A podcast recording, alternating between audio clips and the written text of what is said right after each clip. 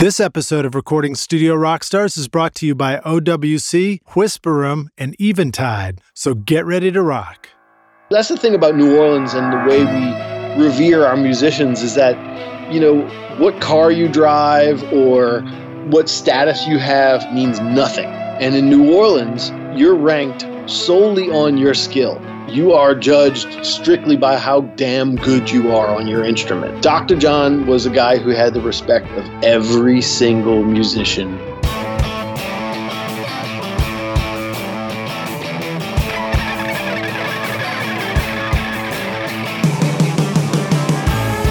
Welcome to Recording Studio Rockstars. I'm Lij Shaw, and this is the podcast created to help you become a rock star of the recording studio.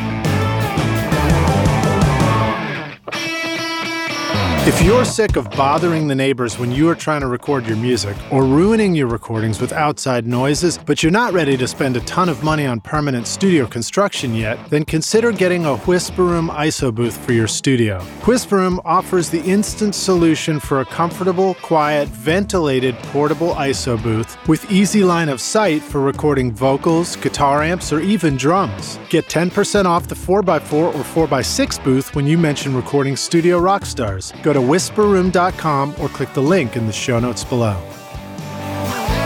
What do Michael Brauer, Joe Chiccarelli, Mike Guzauski, Dave Pensado, and George Massenburg all have in common? They all have great things to say about Eventide. Originating in a New York City basement in 1971 with the original Instant Phaser and H910 harmonizer, Eventide continues to transform the sound of music with the iconic H9000 harmonizer, visionary guitar effects like the H9 pedal, and now a whole suite of incredible plugins for your studio. Go to eventide.com to learn more or click the link in the show notes below.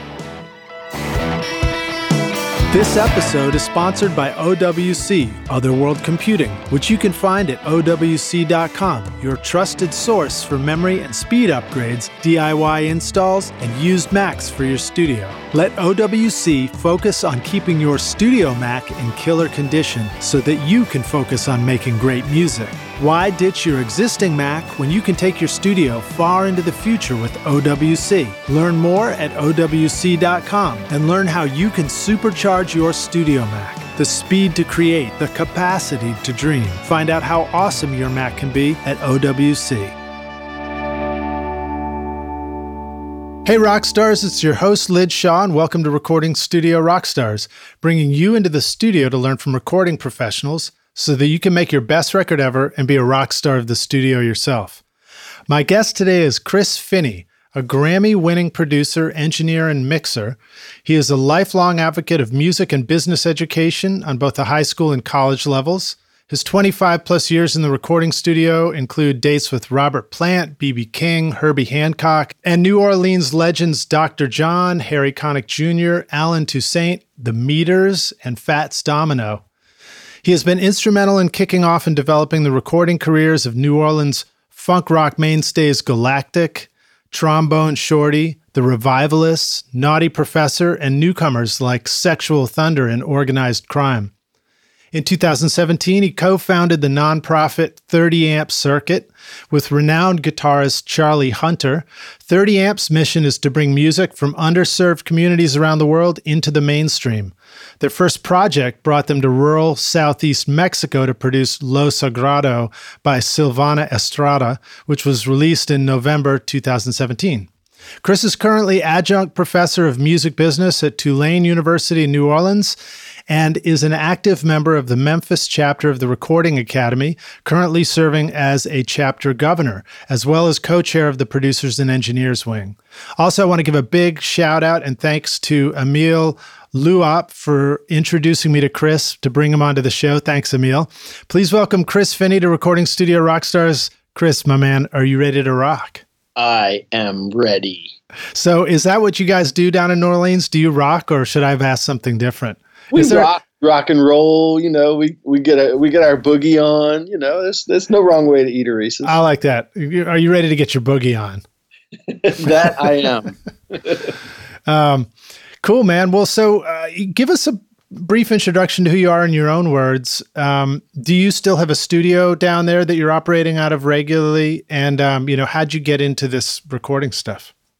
Well, um, I guess how I got into it is probably best described as too stupid to stop. I've just never loved anything as much, in spite of you know good financial years or bad financial years. It was like nothing gives me as much satisfaction as helping musicians complete their vision, whether it's as a producer or an engineer or a mixer, and just being around musicians. I'm a failed musician myself, and um, you know that's I went into record during high school with my high school band and realized I wanted to be on the other side of the glass more than I wanted to be playing my bass. And um, just kind of have always been lucky enough to follow my heart in that regard. Um, as far as um, the the the who I am and what I do, I've kind of had a foot in every type of recording engineering that has you know crossed my my path. I've done broadcast audio. I've done um, stuff for you know video for TV and movies. Um, I've made I couldn't even count probably 200 or 300 records.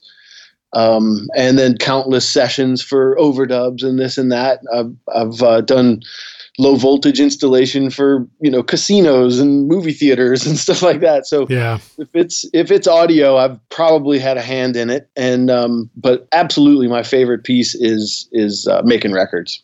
Yeah, it's pretty fun, and I like that quote. Too stupid to stop. We were just talking about, um, you know, m- we were discussing the podcast, sort of continuing on for. At this point, I think you're the 215th interview that I've done but uh, I don't know if it's too stupid of me doing the podcast. I feel like I, I kind of know where I'm going with this, but um, you know, I understand when it comes to music, it's just like uh, they what's what's one of the expressions? I'm going to totally butcher it, but it's something like you know the the um, road to success is littered with the the, the bodies of uh, brilliant people or something like that. You know, um, uh, Hunter S. Thompson, the, the shallow money trench that's filled with uh, you know uh, all kinds of miscreants and but it has a positive side too. Right exactly. Or no but it has a negative side too. Maybe that yeah that's it. Um, yeah so i mean it's just that persistence to just enjoy making records and keep doing it that takes you through all these things. And then you you talk about doing the low voltage stuff too. Um, uh, you know one of the first things i learned in the studio was how to solder and wire things. And i feel like that's a bit of a disappearing art form too for a lot of people it kind of is. You know, a lot of people's experience with recording really now is ones and zeros, and you don't get that hands-on. You know, you have a pile of gear and you have a room. Let's let's put it together and have a studio. And and the the process between that those two points really is kind of a, a going away. You know, I mean. You can a lot of stuff is plug and play now. You can buy a pair of speakers that have amps built into the back, and all you need to do is pick up a quarter inch to XLR cable, and you're connected to your interface. And you know, it's definitely the the idea of the session is stopping because this microphone is not working. Um, we'll just buy a new mic on Amazon. It'll be here in an hour. basically, but like think about the the you know the tube mics back in the day. You know, notoriously um, delicate, and and if something happened in the middle of the session, and if it was the kind of thing you could do a quick repair, and you look, oh look, the power cables come unsoldered. You're not shutting down the session, and you're not spending hundreds of dollars to to get it fixed. So it can be a real benefit to knowing that stuff for sure. Well, and also just wiring up a studio to begin with. That's one of those rites of passage that I feel like is such an awesome part of of recording. That that creation of your recording space at the very beginning where you're figuring out how you want to run all the cables and where you want things to go and how you're going to arrange musicians and all that kind of stuff totally that making those mistakes and thinking you know while you're setting it up this is going to be great and then actually getting in a session and going oh geez what have i done? So I, I did you know for me it took me a good decade and a half before i actually created a really you know a really well built studio space or one where it was like i'm making some decisions and if i screw this up i'll be in trouble. Mm-hmm. and at, at that point i think i really knew a lot more um, about what I needed to be able to do in the studio. So maybe there is some advice there about uh, building a lot of temporary studios at first. Definitely so, helping know. helping out your friends. You know, anytime you find out that somebody's building a studio, Uh, like we were talking about Emile, that's that's kind of how he and I grew close. Was that he had a ton of questions on how to set up his studio, and it was like, you know what? Let's just hang. Let me show you. Let's let's do this together. And that's you know, you it's like an institutional knowledge that gets passed down, and that's how I got it. You know, the the cats who taught me are not around anymore. They're dead. I literally cannot pay them back for having taught me that stuff. So Indeed. I think it's vital that we pay it forward, and I think every one of us who's got that skill has that responsibility to share it, or else it'll go away. Um, do you have a studio that you're operating out of uh, with some regularity now? So in 2012, um, I should rewind a little further than that, if you if you don't mind. The the in in 2005, obviously we got wiped out by Hurricane Katrina, right. and um, so a lot of studios went away. The entire landscape of New Orleans music scene changed at that time, and the the the real hallmark studio for New Orleans for the working musicians, not the big marquee places, million dollar vintage, this and that, but the really working every day doing legitimate work studio was a place called Ultrasonic Studio. And those guys were great mentors to me and teachers as well. And after Katrina, they decided they weren't coming back. They flooded. I think they had 10 or 12 feet of water in their studio. So they decided, you know what, we've had a good run, we're getting out of it. And so I partnered up with a guy who owned a warehouse and was doing music rehearsal rooms. And um, the he had, uh, you know, they, they it was a few of them that owned the property together, and they were kind of exploring the idea of doing a recording studio. And in the aftermath of Katrina, it was like, well, wait a minute, there's a real opportunity here. If ultrasonic's not coming back, New Orleans needs a good working studio every single day. So we, we threw all of our gear into a room and started soldering and built a built the studio called the Music Shed, which is still running to this day. I left in 2012 to become a freelance, uh, to go back to being freelance. And so, at that point, um, a friend of mine was running legendary studio uh, called Studio in the Country, which is outside of New Orleans, about an hour and 15 minutes um, it's in an area that we call the North Shore. It's it's across the lake. I so thought that you, was the swamp. yeah, it's all swamp, but you can you can actually drive a little bit over the. There's more alliteration in studio in the swamp, but it would sound like the gear wasn't working. you have to run the air condition all year round, but you know it's the kind of thing. Um, bring mosquito spray. But no, Studio in the Country is a, an amazing spot up on 30 acres in um, in a place called Bogalusa, and it's got an amazing history. It was you know where Kansas recorded "Carry On My Wayward Son" and "Dust in the Wind," and uh, Cinderella recorded "Heartbreak Station" there, and I think um, you know there's a lot of legendary uh, kind of more regional acts like uh, Professor Longhair and uh, Gatemouth Brown, and and that kind of stuff was done up there. Uh, a lot of the Neville Brothers early recordings, and and um, so it had a real part uh, uh, to play in the New Orleans music history, and it wasn't. It was largely untouched by Katrina because it's about an hour and a half out of town. Yeah. And um, a guy I started out with, I've known for years, uh, Ben Mumphrey, has been managing that place for about twelve years now.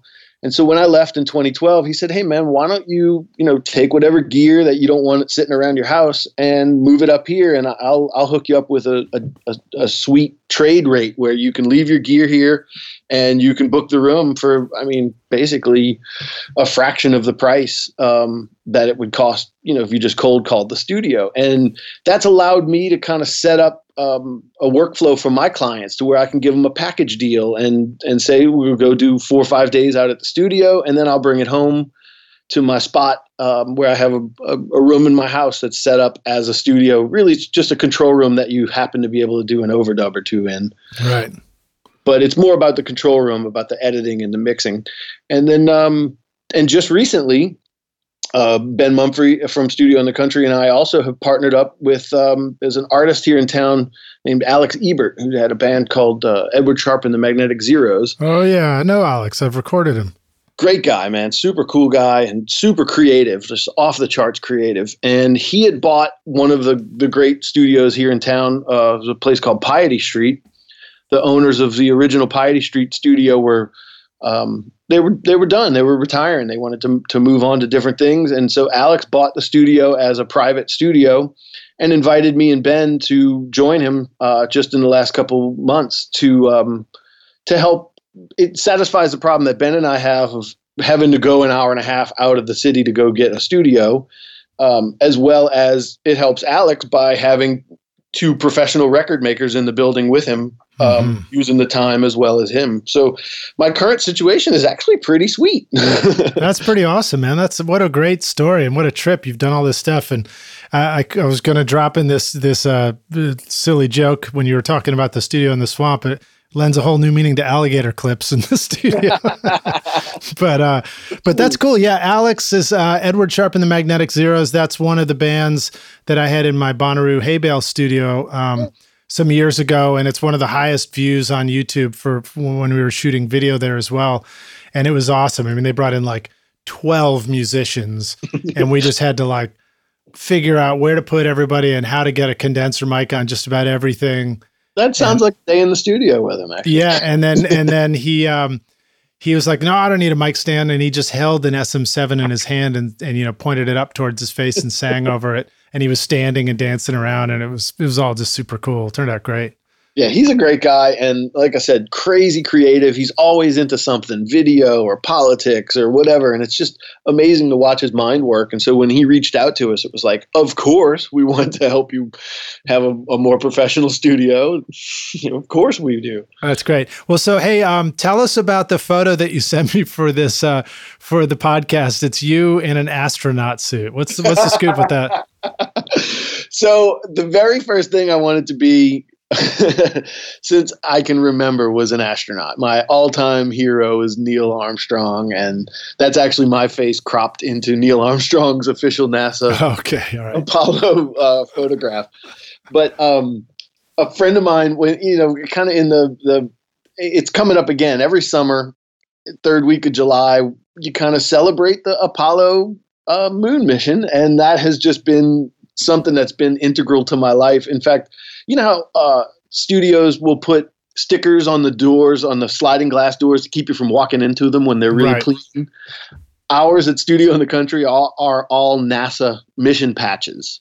Oh, cool! It's, we're just we're just space heads, and I, I when you had asked for a promo picture, I was like, "Geez, I, I'm I'm normally not the guy who has his picture taken in my line of work." So let me uh, just send him this one. And the fact that you didn't send it back and say, dude, come on. no, no, I love it. Uh, I just, yeah, I, I, would have probably like snuck some microphones into the shot somehow too, you know, Photoshop that's kind of been a part of the discussion now too. Is like how do we how do we incorporate some microphones into this picture? Well, we'll we'll just do a, a crowdsource right now. Rock stars, if if you're into that kind of thing, download Chris's photo off the website, add some cool recording gear, and send it back to me, and I'll make sure Chris gets it, and uh, and we'll send you a big thank you and a shout out. That's outstanding. Awesome. Um, well, cool. So um, your studio sounds awesome now, and I guess it's brand new. So you're you're sort of getting settled in. Uh, do you want to talk about any particular recent projects that you're you're working on? Um, stuff that's happening right now, and I definitely want to get into uh, next talking about uh, your nonprofit with Charlie Hunter. What a cool story that must be. That's been a fun a fun experience. But yeah, as far as recently um, I've been teaching uh, the past couple of years at uh, Tulane University in town, which is a fantastic university, and they just have never really had a music business department or or anything to augment the music. Um, uh, part of their curriculum, and I, they saw they caught wind of my um, my programs that I do for nonprofits for high school kids, specifically the Trombone Shorty Foundation and stuff. And it's everything from personal finance to how to set up and run a business, how to treat your band like a business, how to treat your band like a brand. And then, you know, we'll get into the production kind of thing and I'll I'll teach them how to make a recording on their phone. You know, they think it's so daunting to get into recording and I re- and then I make them realize you've got the tools in your pocket right now, you know, and, and putting that stuff together has been a really cool adventure for the high school kids. Well, Tulane University caught wind of it and they said, Hey, do you think you could teach this uh, at a college level? And I was like, Sure. For a guy who's never been to college, I'll give it my try. nice. And so um, they uh, they loved it, and it's been successful now for um, for I think I'm going on my fifth year doing that. So in a lot of ways, I've I've uh, not been fighting the the have to make a record every single day fight uh, like I once was.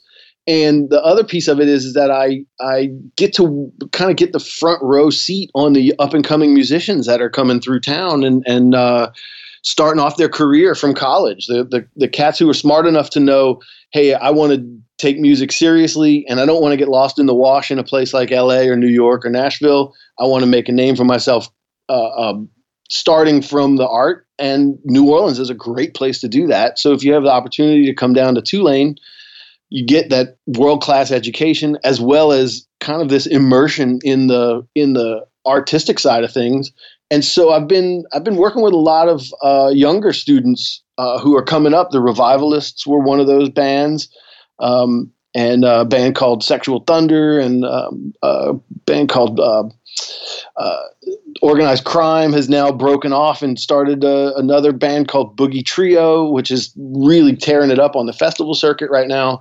Um, and so it it my my father had an interesting observation over the holidays, which was like the football coach who's got a couple of Super Bowl rings, but has gone back to coaching high school because the football is more pure. Right.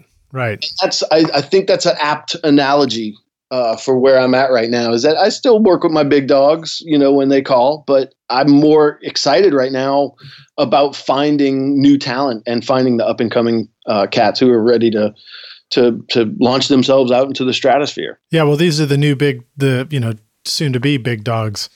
Um. And you've certainly worked with some uh, great people. I mean, you've got credits with Robert Plant, uh, Dr. John, Charlie Hunter. I saw him come play here. Um, he played at a local club, and mm-hmm. I was so excited when I heard that. And I went and bought a ticket, and I was just completely knocked out. What a trip! It was just him and a drummer here. Yeah. And he was such a character because he was dressed like he was just come straight from a construction site or something like that. And he looked yeah. very imposing. He looked like he would just kick your ass and then like plays all this incredible guitar stuff. Um, tell us about starting 30 amp circuit uh, with him. What's that all about? So I've known Charlie for more than 20 years. He and I um, made a record together with uh, uh, the the drummer for Galactic. Uh, a brilliant guy named Stanton Moore, and oh, um, oh, yeah.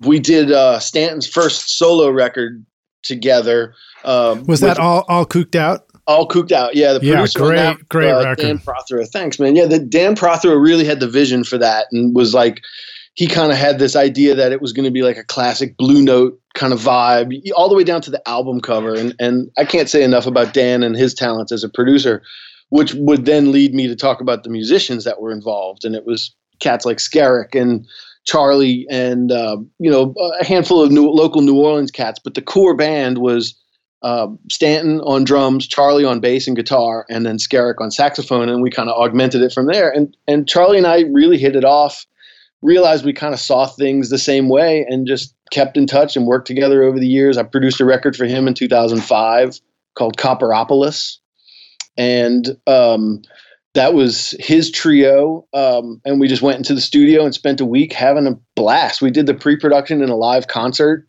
um, during Jazz Fest, and it was just everything clicked. And so we realized we have this kind of interesting similarity to our perspective about music and creation and that's about where the similarities end because that dude is an alien like he is so insanely talented charlie and, is yeah. Yeah. His his mind is like nobody I've ever met, and I've met some weirdos. This well, so is, describe to the rock stars what what's different about his guitar. It's not it's not like everybody else's guitar. No, it is not. Uh, he plays an eight string, sometimes seven string guitar. That's basically the three lowest strings of a bass guitar, and then the five to six highest strings of an electric guitar. And so um, he's had various instruments through the years, and and you'd have to pick his brain to find out exactly the mechanics of what he's doing. But basically, it's I mean the lowest string on the instrument is as thick as an E string on a bass guitar, and the highest string is you know a B or an E on a regular guitar, and he plays both instruments at once. It's amazing to watch him do it. He's playing perfectly formed, perfectly articulated bass lines while comping and soloing on a single instrument it's really, really something to see. Is this one of those things um, where his right hand comes over and he's playing the chords with his right hand too, or is or is all the fretting happening with his left hand? It's all fretted on his left hand. He is voicing each chord to include the bass line that he wants to play. He plays the bass line basically with his thumb. So think of like a finger picking guitar style where the thumb is playing the bass notes and then your top three or four fingers are doing the pluck either for a, uh, an accompaniment or for a lead line. Uses a lot of hammer ons and stuff like that when he's soloing. But um, just ridiculously funky bass lines happening on top of this great tasty guitar stuff like he can imitate the whole rhythm section from James Brown. it's it's ridiculous to see him play. You really have to kind of see it to believe it. That's um, a trip, man. You know, he's he's like I said, some of the most tasty and funky bass lines. Like he's all over D'Angelo's. Um, I think he's on that song Spanish Joint all over uh, the Voodoo record, and it's like just insane how funky his playing is. And then when you realize that's not two dudes, that's one dude playing both instruments. Now, do you do you know if he's sort of splitting out the bass strings to a bass amp and the guitar to a guitar amp, or is it all one amp? Any thoughts about that stuff? He does, yeah. And when when he and I have recorded together, that's that's exactly what we'll do. Is we split it out. I'll take a DI on the bass strings. He's got, you know, like I said, over the years, he's got a million different configurations. And I can talk about the last one I recorded. Sure. And the next one might be completely different. But um, as far as the last time I recorded it, it was uh, uh, pickups that were aligned with the bass strings that gave you predominantly the bass signal. And I'd take a DI and a mic on that. And then in the mix, we ended up throwing away the DI because the mic just sounded great. Um, and then on the high strings, he runs them. There's a separate set of pickups. At one time, he was using Bartolini's or whatever. Like I said, he's he's always on to something new, like like Eddie Van Halen, just constantly right. remaking his equipment. Right. And um, but uh, the top strings will go through a pedal board, and then into a guitar amp, usually some kind of Mesa Boogie. Um, a big part of his sound uh, can include like a Leslie sound, like a, a um, a vibrato tremolo kind of vibe, almost like a fake Leslie or a um, what was the one that looked like a wah pedal, um, but it's uh, damn, it's oh, like a univibe or something. Yeah, like, like a univibe, exactly. And so he'll incorporate that in as a way to kind of give the guitar texture uh, to another dimension. And um, I've, you know, rarely he uses distortion, but I've recorded him doing some distortion before. Nice. Uh, and then what what about um, some of your miking techniques for these amps? Anything you want to share about that? Um, something that's interesting and I think valuable to the rock stars to hear about would be um, he's the one who really turned me onto this idea of using an ISO box, which he had one custom built, and it's basically a 10 inch bass speaker built into a cabinet that then has airspace above it. So think of a guitar cabinet in a box. Mm-hmm so that you can put the, the the speaker has its own space and airspace and then the microphone has its own airspace and you can close the whole thing off and it's somewhat isolated from the rest of the room and one of the cool things he was always frustrated with the way the bass sounds in the headphones and so what we did is we started taking the iso box um, and he would sit on it ah so nice. he's now feeling the bass you know tactile uh, um, um, through the you know through a tactile uh, mode and and then hearing whatever articulation he needs in the headphones. And that's really kind of a game changer. And it's something that I've used over the years um, because you know so much of what we do now is in, involves home recording. It gives uh, you an opportunity to record at home if you don't have a proper isolation space. You, you know yeah, I, I, recorded Michael Rhodes here, who's one of the A-list um, session guys in Nashville, bass player, um, mm-hmm. played on many, many master albums, um, and he he brought in to the session. This was like more than 20 years ago. No, it was probably about 20 years ago when I did the session. But he brought in a um, similar thing where it was like a little rolling seat and the the bass speaker was facing upwards mm-hmm. and the mm-hmm. mic was above it and then the mic and then the seat closed on top of that and he was just sitting on this thing and so it was totally isolated and he could feel his bass and you know there was no like you said no headphone issues i love stuff like that i love like really thinking outside the box and it really is yeah it's a creative way to solve a problem and the simpler you can come up with those solutions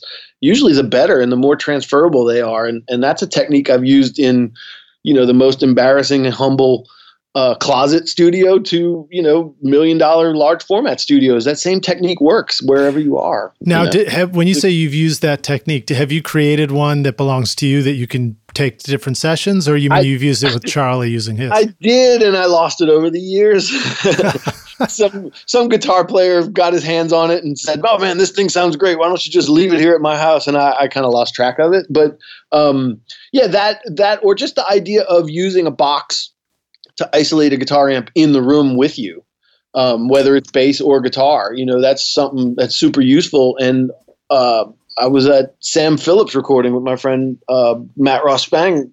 Yeah, and he's he's awesome. got a wall of these. It's like a, a sofa almost, and you flip open the the seat part of the sofa, and there's room for an amp and a a microphone. And I realized these guys were onto this in 1962. You know, like oh, that's a trip super useful way to do it. And I definitely am considering if I make any upgrades to the studio here at the house, I probably would do something like that, build another one of those boxes, whether it's portable or not. But I think that's just a super useful thing to have. I, have I've seen some companies who've made them. I think Carvin made one for a while, but nothing's going to be as cool as making it yourself or um, you know, getting with a friend uh, who's a carpenter. You know, we all started off building speaker boxes for cars in our in our early days. So right.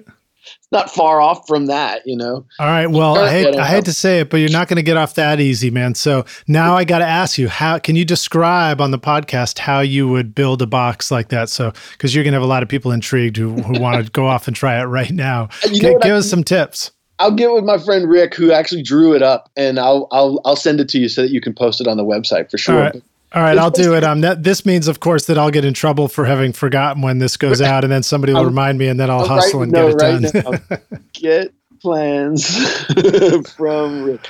Um, but no, basically, you'd start off by building a, a guitar cabinet, and then build a box that's big enough to hold that guitar cabinet in it and then um, you cut a door into that box that's big enough to fit a microphone stand to. They get complicated. You can put XLRs on the outside and seal them up with rubber weather stripping and stuff like that. There's tons of plans on the what, internet. What goes on the inside? Do you sort of have to line it with something soft and fuzzy? Yeah, I've had good experience with that. You know, the classic Owens Corning 705 stuff. Mm-hmm. Okay. You line it with that, and it, you know, if you're lazy, you'll deal with fiberglass shards for the rest of the life of that box. But if you're not lazy, you can cover it with cloth and make it nice. But it's definitely better to dampen the inside so that you you kind of just have that relationship between the microphone and the speaker and nothing else. And then the box just closes on top as a lid. You could almost drop a combo down into the box. That's it. Yeah, I've seen a I've seen a handful of of those as well where uh, you take a combo amp and just drop it inside, and then there's you know a latch like a sessions latch on it that'll seal the the lid shut. Um, the other ones are um, I've seen somebody do it with a drum case, like the the case from a kick drum, big 24 inch kick drum case. You put the amp in it, line it with blankets, throw a microphone in there, throw the top on it, and get moving. Ooh, that's clever. And then you just need a little hole on the side, or you could put an XLR jack directly on it and have a mic on a stand ready to go inside or something like that. Yep. Um, and then um, have you discovered that? Uh, so you want it to be pretty thick wood, though, right? So it's yeah, MDF, three quarter uh, or five five eighths inch uh, thick MDF, the real dense um, um, fiberboard. You know, it's not the kind of stuff you want to get wet, but um, yeah, the thicker the better, and uh, uh, you know it gets to be pretty heavy. So they tend to be small, uh, as small as you can afford to make them. The one that that Charlie and I use for his bass, it's a 10 inch speaker inside of it, and the speaker's pointing straight up. So right. the whole thing, I think you're probably when you sit on it, it's basically as high as a chair, so about 20 something inches, 26 inches maybe. And uh, half of the volume of the empty space is for the speaker cabinet, and the other half of the volume is where you put the microphone. Cool, cool. That's a great description. Thanks, man. Yeah. Um, and I think in the speaker cabinet, same thing. Now, inside the speaker cabinet, like it, like the inside of my NS10 speakers, that's where it's safe to just have a whole bunch of the pink fluffy insulation. Totally. Right? You know, you can you can geek out on it. There's different. Um, they used to call it Q and stuff like that, but like the the resistance that the speaker needs and the volume of the airspace. You can kind of cheat the amount of volume and resistance by putting more uh, insulation on the inside. But yeah, in my general experience, it's just stuff it with with uh, acoustic material, whatever, uh, fiberglass, or there's that stuff that looks like the air conditioned filter.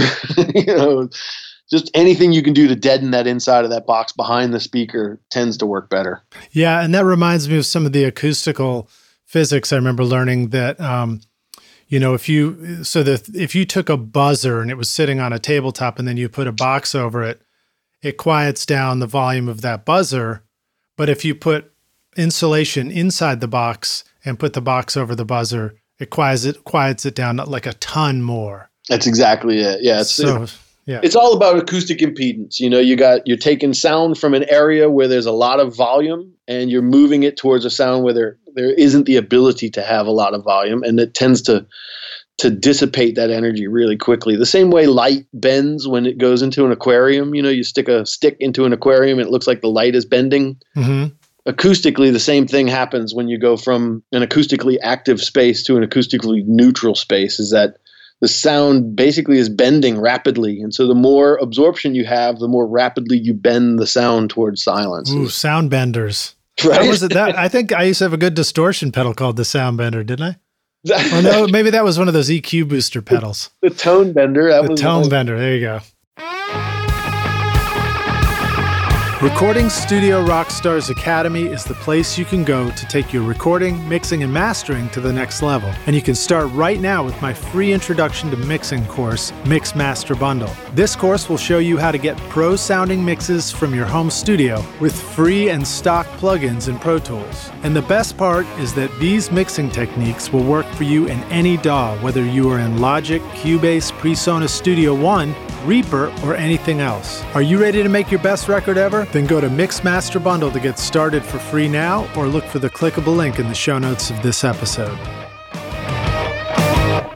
Cool, man. All right. Well, so let's see. Let's talk more about, um, you know, recording with um, Stanton Moore and, and Charlie and stuff like that. How would you record Stanton's drums on a record like that? Uh, on that particular record, um, a lot of it again come came from Dan Prothero, who was producing it, and Dan is a really able engineer as well. Um, but he was totally in. Uh, bear in mind, this was 1997, 98, so you didn't have the internet where you could just toss out an idea like the Glyn Johns three microphone technique, right?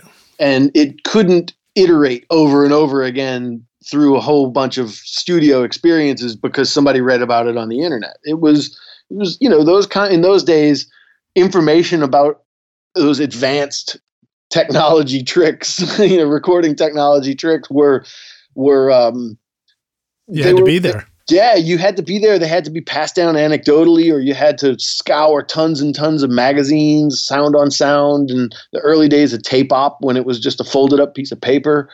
And um uh, Mix magazine and even Guitar Player magazine. I remember scouring Guitar Player magazines to to just find any gem that Jimmy Page would drop because right. that dude basically wrote the book on modern rock and roll recording. you know, it's like you, you know, yeah, you could talk about the Tom Dowds and the the the Bill Putnams, but really when it comes down to it what jimmy page did for heavy and hard rock recording is it can't be measured man that dude really wrote the book nice i've also heard that he's incredibly close to the vest about his guitar techniques and stuff like that now from somebody else. So, so maybe yeah, maybe he used to share more and maybe now he doesn't or i don't know. Maybe i yeah. got it all wrong. Or even it was like i said it was the kind of thing that you'd have to dig through issues and issues of Guitar Player magazine in hopes that he would talk about what microphone he used for whatever, you know. And so um, back then it was hard fought to get this information, and so so Dan was real into this idea of doing the three microphone thing, and the one microphone that we had three of, three tube condenser microphones. One of my favorite microphones of all time, and our studio at the time just happened to have three. Was the Sony C37A Oh, it's a great mic, yeah. Basically, yeah, it's basically the poor man's U47. like it's as it's as close as I've come to a 47 that's not a 47 or trying to be. It's a and, little bit smaller diaphragm too, isn't it? Yeah, I think it is, and and it's you know it was it was basically Sony's late 60s answer to the the big classic German microphones that were all over the place, mm-hmm. and it has a sound that's all of its own. You know, it's really an incredible microphone uh, in and of itself. But when you start to think of it in context of like a Neumann, the only thing that can really compete is a classic U47. And so, in that sense, it was a great microphone for us. And you know, uh, when we were first starting out, Daniel Lanois had Kingsway Studio in town, and so we would try to hang by the back door and learn whatever secrets blew out of the window from that place. And we yeah. I'm, I'm glad you brought up Daniel. I wanted to ask about that. When I was interning at Woodland Studios, he came up there to work with Emmylou Harris. Yep. And he was he had his studio down in New Orleans, and he was just super cool to meet. And I knew some people who went down there, and it just I was very intrigued by it. I saw pictures of it. It was like this uh, Kingsway, right? Yep, that was the spot. Yeah, yeah. It was it was like old, funky, cool looking rooms in an old mansion. It was this old mansion on Esplanade Avenue, and um, I mean, it's probably a 10,000 square foot mansion. So you had plenty of space. Yeah. But, and the, the acoustic spaces were amazing. And, um, it, you know, it wasn't a proper studio by any stretch, but it had such a vibe, you know, REM and U2 and yeah. Young, and it's just the list goes on and on of people who he recorded there. But um, one of them, it's it's interesting too that you mentioned Emmylou Harris, but her Wrecking Ball album, um, the vocal sound on that is a Sony C37, and that has been one that was that's that record was one of the reasons we were all sideways about that microphone. It was like how that ah. vocal, oh my god! So that the C37 definitely came to our group through the the fact that Lanois was here in town, and you know Malcolm uh, Burn and, and Mark yeah. Howard and Mike Napolitano and Trina Shoemaker, all those guys were our teachers because we were we were trying to be like them. You know, I know I know Nappy. Yeah, Nappy is. I, I can't say enough about that dude, man. He's given us all so much in the creative recording community down here. That's a special dude too, man. Cool, man. All right, so tell us what you remember about using those three um, C37s on the drums to kind of get that Glyn John sound. So it was the, the, the, the best way, and I'm going to encourage everybody who hears this to experiment, try it, go and screw it up so that when you get it right, you remember and you remember all the way down to your bones because it starts off you pick a spot. Basically i choose the lug closest to the drummer's kick drum knee. So the lug on the snare that's closest to the kick drum kind of creates this galactic central point for the drum kit. So you start from that spot meaning that all the sounds of the drum kit are closest to that spot basically. Right right so if you start from that spot, usually on the snare, and you measure up two and a half drumstick heights, then you put the first microphone right there, directly overhead, like a mono overhead mic, two and a half drumstick heights above. So then the next one is going to be two and a half drumstick lengths from the same spot on the snare, except drawing a line through the floor tom. And okay. that's where you put the second mic. So then the third mic, which I think is actually the most important, is two and a half drumstick lengths straight out in a line that goes in front of the kick drum. So straight out through the kick drum in front of the kit. So it's almost as if you were miking the kit with one microphone from the front and then again one microphone from the overhead and then you have this weird one microphone thrown off to the side by the floor tom. Now, now the one over by the floor tom, how how high up or down do you think it needs to be? So, in my experience, the best distance and height is basically to where you're you're drawing a line that you can see both heads of the floor tom and the snare if your eyeball was the microphone diaphragm. So you don't want to go so low that you're below the rim, but you don't want to go so high that you're starting to get up in cymbal world. So right. you just kind of want it to look right over the head of the floor tom at the so it's about at the height of the top of the floor tom. And it's and it's and it's potentially catching the underside of the crash and the ride cymbal and stuff like that. So it's almost yeah. like the overhead mic and the and the t- floor tom mic are seeing both sides of the cymbals. Yeah, exactly. And and from two different distances. So it it starts to bring up and and like I said since it's been on my radar for so long. It's not always a practical mic technique to use, and I, I have to give that caveat because especially if you're in a session in a big studio and your client's relying on a, a specific sound, you're not going to get like a Dream Theater or a right. Uh, you know, a metallic. No, no Dave Weckl drums that yeah, way. it's not going to happen. You know, um, but you know that said, it teaches you some important lessons that I think are worth talking about. And the first is that you can think of microphones as having a focal length, the same way that a lens on a camera would. And so, the same way you would mess with depth of field uh, on a camera, where how much of the image is in focus, choosing which microphone can really determine how much of that image is in focus, if you will, to, to borrow the analogy even further. So, that floor tom mic in the Glyn John setup, it's got the floor tom front and center, but the snare, the whole thing is being two and a half uh, drumstick lengths away from the snare means that every microphone is equidistant from the snare. So each microphone is going to have the snare in the same focus. And I think that's a big part of how that sound comes together when you put all three. And then you can pan the overhead a little bit to the left and you pan the floor tom way off to the right. And you kind of can fake a stereo sound out of it, which is how Zeppelin did it. But I like doing all three, keeping them in mono, and then doing room mics to create the stereo. That's another useful way of doing it. Mm-hmm. And it becomes super critical to make sure the drums sound like you want them to sound. And that, to take it back to the Stanton Moore record, it was Dan's idea to do the the Glyn Johns mic technique, but it wouldn't have worked if Stanton's drums weren't jaw droppingly amazing sounding to begin with, and he right. was such a great player. So right. bear that in mind as you use it. You know.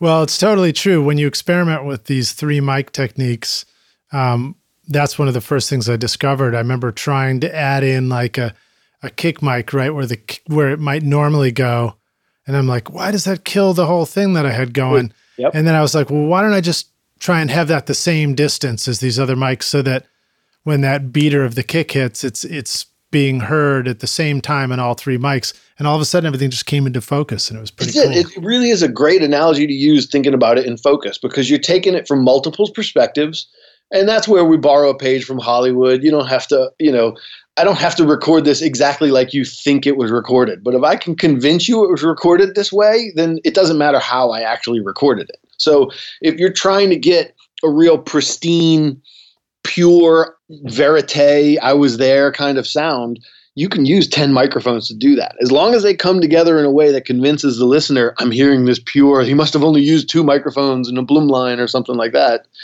Whatever, whatever it takes in the end. But um, if you if you start messing with the phase of things and the time of things, like I said, it's a great technique to experiment with because it's hard and it, you can make mistakes doing it quickly. And those mistakes are what make you good fast. Uh, Awesome, man. Awesome. Well, thanks for sharing that tip. That's a great one. Um, we're going to take a break now for just a second. We'll come back in for the jam session and uh, stick around, Rockstars, because I'm going to dig into questions about things like how in the world you record the Rebirth Brass Band and working with Dr. John and BB King and others. Um, a reminder, rock stars, that you'll find links to what we're talking about in the show notes, and hopefully, if Chris and I have our act together, we'll have that uh, that that guitar box ready for you so you can check it out there too the design ideas. Um, and if you're on your mobile device just click through and the, and the, the uh, link should be right there so you can check it all out. And of course there's a playlist of youtube videos so you can go hear a bunch of chris's awesome awesome work. We'll see you guys in just a minute for the jam session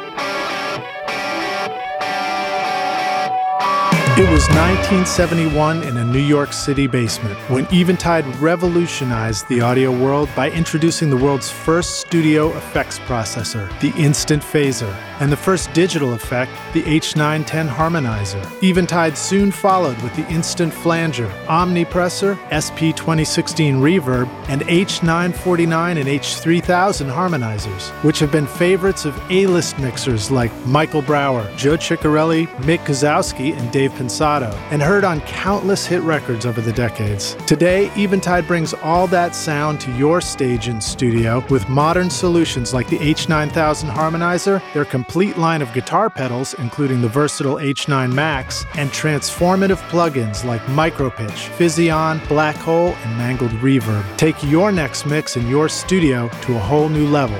Go to eventide.com or click the link in the show notes below. Are you sick of bothering family and neighbors when you're just trying to rehearse or record your music? Do outside noises or computer fans get into your studio mics and ruin your recordings? You could book a pro studio to record every time, but that would add up quickly, and doing permanent construction to soundproof your studio can easily cost up to $100,000 or more. Trust me, I know. And you can't take that with you when you eventually move the studio. Don't you wish there was an easy solution right now? Whisper ISO Booths offers a simple way to install a comfortable, quiet, ventilated ISO booth in your studio with easy line of sight for recording vocals, guitar amps, or even drums in a variety of sizes. For 30 years, Whisper has been solving studio isolation needs worldwide with ISO booths that are shippable, portable, and can be assembled in an afternoon. Now you can get pro vocal recordings right in your home studio, practice whenever you want, and start using real guitar amps again. Get 10% off the 4x4 or 4x6 booths when you mention Recording Studio Rockstars at whisperroom.com or click the link in the show notes below. Are you using a Mac in your recording studio? Are you tired of feeling like the studio setup you worked so hard to create is becoming obsolete too quickly? Wouldn't it feel great to have a trusted friend to help you keep your existing Mac and studio setup current and relevant so that you can focus on the thing you love most, which is making great music? Well, now you can rely on OWC, Otherworld Computing, which you can find at OWC.com, whose mission it is to help you get the most mileage out of your Mac. Whether you need to upgrade your RAM, install an SSD, add more connectivity, or simply find a great used Mac that's ready to rock, OWC will help take your studio far into the future with a vast library of DIY install videos, 24 7 friendly support, and free shipping in the US on most items over $49. Why get frustrated and ditch your existing computer when you can take your studio far into the future with OWC? Learn more at OWC.com and find out how awesome your Mac can be at OWC.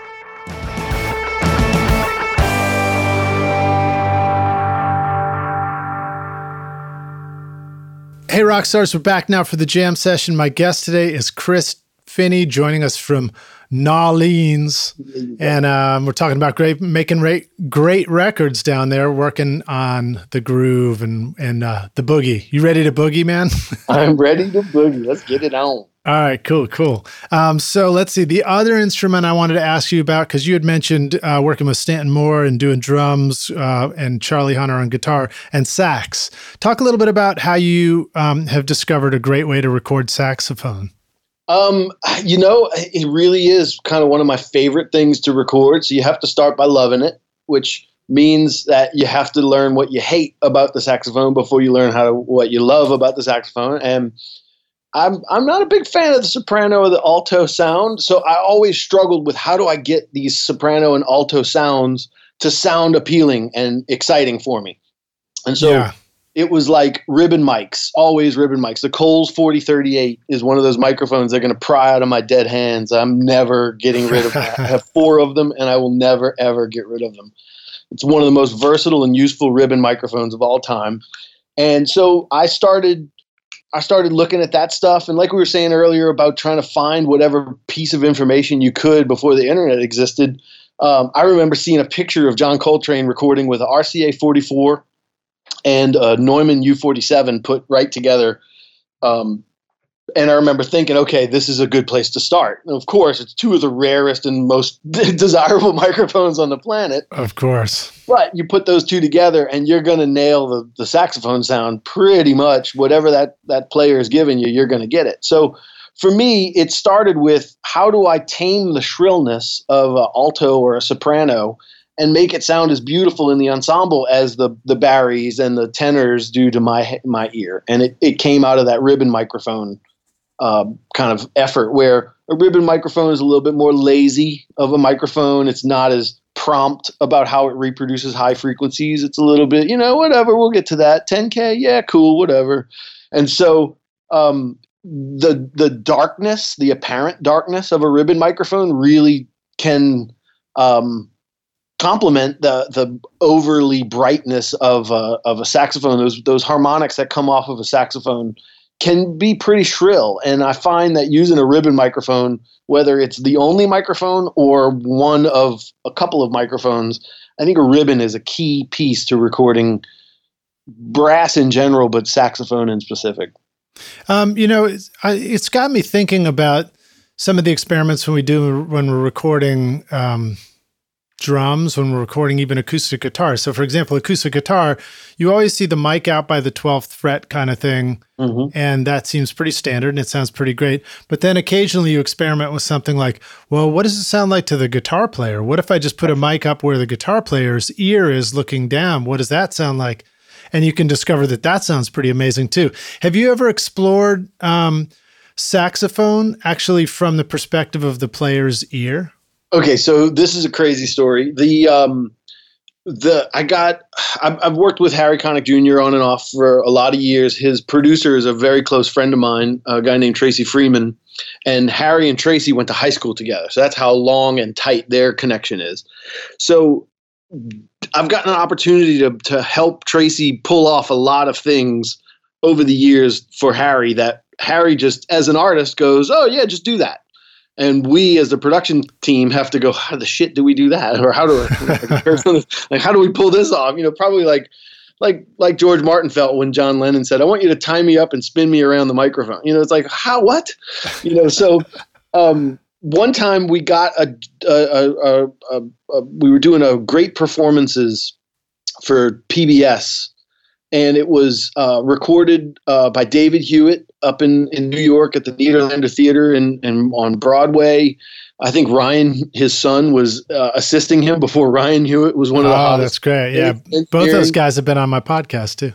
Oh, man, awesome guys both, and you know, I like to give Ryan a hard time because he's having a hell of a career right now. Yeah. Um, but uh, the, uh, uh, the the recordings were impeccable. But it was something like 150 channels or 164 channels or something like that. And so it's obviously it's going to be a big band, and there's some you know more creative mic techniques like zone, if you want to think of it as zone defense versus man to man. There's there's some microphones that are covering a whole section of of people, but then there were some microphones that were uh, close mics, and they ended up being really redundant. And the majority of those were clip on microphones that number one allowed Harry to communicate with the band off you know like basically off camera or or when they weren't performing he could call the next song or make adjustments in between and it didn't go out into the house on the PA it was only something that was recorded because as an abundance of caution I guess. And so there was one saxophone piece where he was on a lavalier clip-on type microphone to uh, do his solo because he's walking out into the the crowd. It may have been a trombone. Don't don't get me to lying on exactly what instrument it was, but um, they walked out on stage to play the instrument, and the lavalier mic was failing, and so it was like you had less than ideal sound all the way through. Now they fixed it really quickly, but in that moment, that was the moment that we had to make advantage of. It was that it, it, I think it, the the sax performance overlapped Harry's introduction of the player, so you couldn't separate the two. We were forced to use this audio that was not great in this one particular moment, and mm-hmm. we, we realized, holy crap, Harry's got a clip-on mic, and the trombone player or whoever it was, a sax player, uh, uh, uh, had a clip-on mic. Let's listen to what the clip-on mic sounded like for now, that. this is this is up near the lapel, like like yeah. if you were shooting a video and you'd clip it up on your. Exactly right. It was not meant to be an instrument microphone at all. It was meant to be a microphone so that the musicians could communicate verbally outside of the microphones that were recording their instruments. Okay, dig it. Uh, the kind of the way you do with uh, in-ear monitors now. You'll have a microphone that only speaks to people on the in-ear, and the crowd doesn't hear you saying, "Hey, drummer, tighten up," you know, or whatever. Um, so it was that kind of system. And what we realized was the the good microphone I'm, I'm, making quote fingers as i say that the good microphone was screwing up.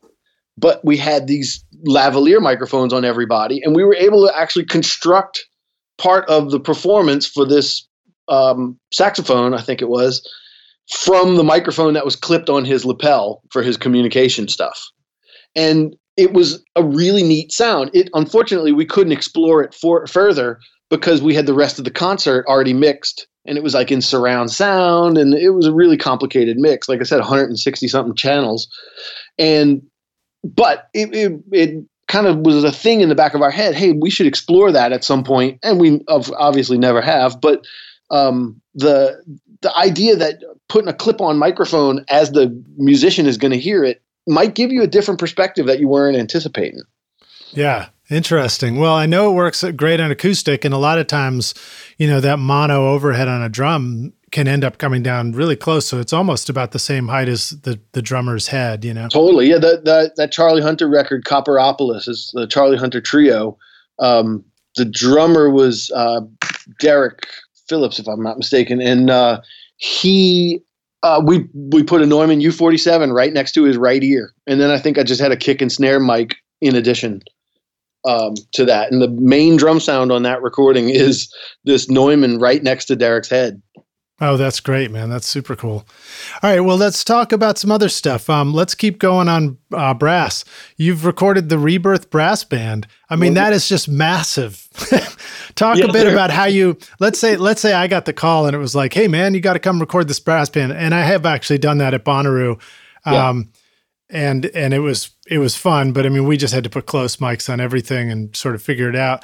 But if you were hitting the studio, like what should the rock stars know about how to approach a really big section like that? And here's an important question for you as a, a New Orleanser. What, what do you guys call yourselves down there? New Orleansers? Little Indians. Little Indians? New New Orleanians. New Orleanians. Sorry, New Orleanians. Great. Um, how do we record tuba? well, you have to get creative. I'll start with the tuba and then talk about how to record the rest of the band. But the tuba, again, going back to this idea of recording in multiple perspectives at once. Just think about when you mic a drum kit. You got an inside kick drum mic, you might have an outside kick drum mic, but when you blend them, you can't really tell. We as engineers can take it apart and say, oh, that's an inside mic blended with an outside mic. But the average listener just hears kick drum. And so the same thing happens with the whole entire kit. You got your overheads, which are picking up the whole entire kit, but then you've got a microphone on the snare. And sometimes that has utility in the sense that I can turn the snare up independently of everything else. But if you get the mix part of it just right from that original blend of microphones, in essence, what you're doing is you're recording the drum kit from multiple perspectives. And when you blend those perspectives, your ear hears all of the perspectives at once, kind of like parallel compression. You're hearing the compression and the clean signal at the same time. Your ear doesn't bother to take it apart and go, oh, oh he's using parallel compression. Your ear just says, wow, that sounds cool. Right. And so I think that's one of the tricks to recording brass in general is to try to get it from multiple perspectives. So on the tuba, you got to, or the sousaphone technically, um, you are you got to get that low fundamental because it's the bass. It's the it's the whole bottom of the song. You have to have this nice fat low end to tell the story. And then the next piece of it is the articulation of it's it is an actual brass instrument. So you you want to be able to hear those brass overtones. And then the third perspective is the the shout part of it, the fact that the every sound you hear from a tuba or a sousaphone is coming out of this giant bell that's like almost three feet across. you know, it's it's like putting your hands next to your mouth when you yell. It really magnifies the sound. So ideally, to record the tuba, you take a 58 SM58 and you wrap it in a towel and you put some rubber bands around it so that it doesn't clank around when you drop it down the throat of the tuba. Wow and there's a spot on the tuba where the the horn connects to the body of the tuba. So that think about if uh, you guys are going to have to look it up and see but um, if you're dismantling a tuba to travel it to, to, to travel with it you unscrew these three set screws at the throat of the horn where the horn becomes the bell. And the bell will separate into two separate pieces. You can stack them put them in a case and hop on an airplane. But when the horn is assembled, that seam where those set screws are becomes the perfect pl- place for your microphone to end up. So when a tuba is playing in a rock setting, in a rock club, like a Tipitina's here in, in New Orleans or whatever, the sound guys usually just will throw sound guys and gals, to be clear. We have some amazing female recording engineers and, and live engineers in this city. It has right to be on. Um, but what they do is they'll just drop this 50. I've seen it work with a 57, a 58, a Beta 52, uh, a D112, anything that you would use on a kick drum or a bass. Uh, you can throw down the throat of that horn, and you're not going to get a lot of. It's just super clean low end. You mm-hmm. get each note from its lowest note, but it's not, you know, an audiophile recording of the horn. But it really works if you're going to put the horn through a bass amp like Matt Perrine or a PA system like Kirk Joseph, you know, uh, you've really got, and so we borrowed a couple of those ideas in doing Rebirth because a lot of this music is meant to work on the street first. So yeah. there, you kind of have to start from that distant perspective. You know, the the only the brass band players and the people marching in the parade are going to hear the the the the horns and the drums with their head basically inside the instrument. The rest of us hear it from 20, 30 feet away. And I think growing up here, I can remember begging our folks, my brother and sisters and I, begging our folks to take us under the bridge where the, the overpass was so that we could hear the bands as they marched under the bridge uh, because the sound was so intense underneath the bridge. You know? That's great, man. And um, so it's it you know you you want to kind of think in that that sense of perspective. So you start with the microphone down inside a 58 wrapped in a towel so it doesn't clink uh, inside the horn, and then you can take the cable and wrap it around the mouthpiece to keep the the mic from going deeper in it, and it really doesn't disturb how the player interacts with the horn. And I think that's a key piece to mention is that no matter what we do in the studio, the last thing we want to do is change the way a musician behaves or has to sit or you, you never want to make a musician uncomfortable for the way it sounds. Now, if the musician wants to get uncomfortable to make it sound better, that's on them. But it's I'm less inclined to ask a musician to be uncomfortable for my microphone, you know. Yeah, and and a quick reminder, a lot of times if you work music with musicians that are maybe new territory in the studio for them, they're not going to know what comfortable is just totally. yet. They they'll just look at your mic and they'll automatically do something awkward because they think they're supposed to. Yeah, and, and so you you have to really watch out for that. Yeah, somebody somebody who's inexperienced, they'll grab a ribbon microphone and and scream into it because they don't realize this is just for the horn at five feet away. this is not uh, for the for the screaming voice at one inch away. You know. Yeah. Um, but yeah, so so to continue with the tuba, um, the next place you're going to have that that that match of nice, rich low end with the beautiful articulation and overtones that brass can give you is right there at the edge of the bell.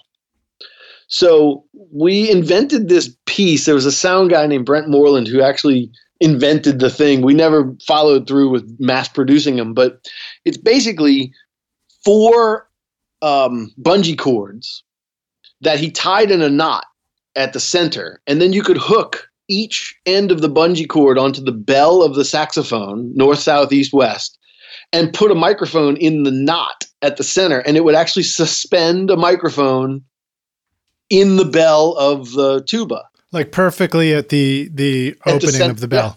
Yeah, exactly. Wow.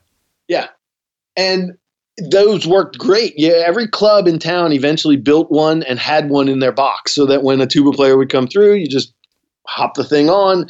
And it, they seem to have lost favor lately, but I have one that I made um, that I use in the studio, and that was part of the rebirth tuba sound on on Phil Frazier, who's one of the greatest tuba players of all time. It has yeah, I can't stress enough how valuable the musicians are in the process of making great recordings. So um, starting with the the mic down inside the throat, then you do the one suspended on the we call it the tuba loom, um, nice. you suspend it on the tuba loom, and then if you have isolation in the room, you can put a microphone a few feet out from the bell to kind of catch that shout voice.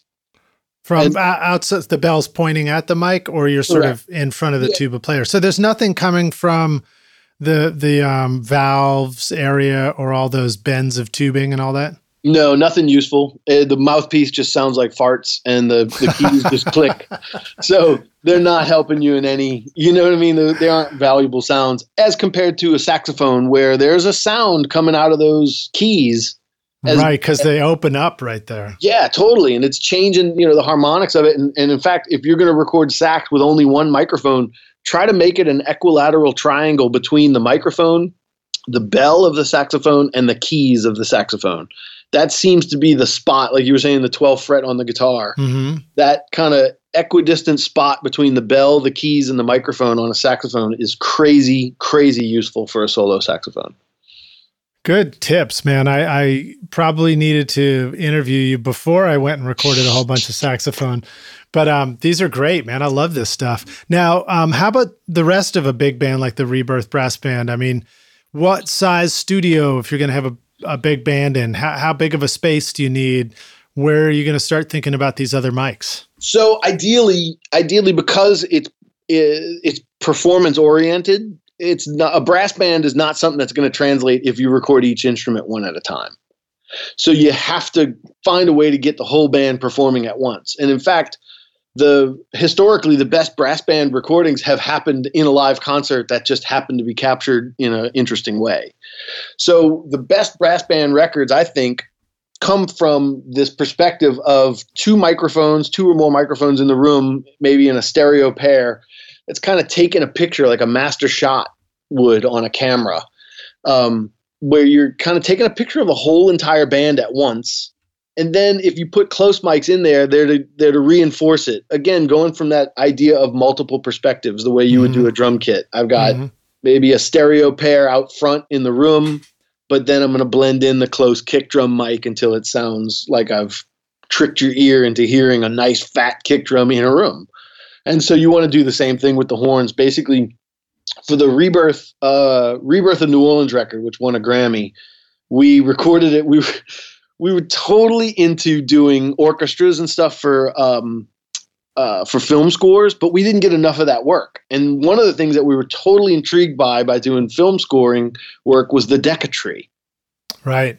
And so one of the things Tracy Freeman uh, uh, uh, worked on that record with me as well. He was a producer on that Rebirth record. And one of the things we discussed was, dude, what if we recorded this like you would an orchestra?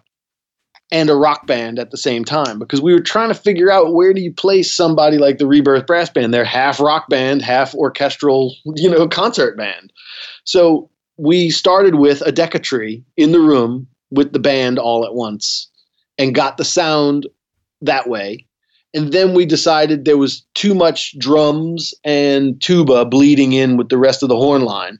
So we ended up moving the drums and tuba into an isolation room so you have to have minimal, I would say, enough room to set the whole band up at once and step about 10 feet in front of them and put up two microphones.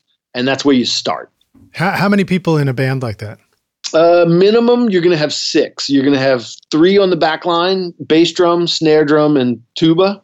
And then on the front line, you're going to have minimum one sax, one trombone, and one trumpet. And then if it's a bigger band like Rebirth, they'll double up. They'll have two trombones, two, sometimes three trumpets, and a saxophone uh, with the bass drum, snare drum, and tuba as the backline. Wow. Um, and then what about some of the mic choices you might use for the different instruments in that big in configuration? So I can tell you for sure if you've ever heard a recording that I had any say so in, and there's a trombone involved, I'm either using a Coles 4038 or a RCA 44.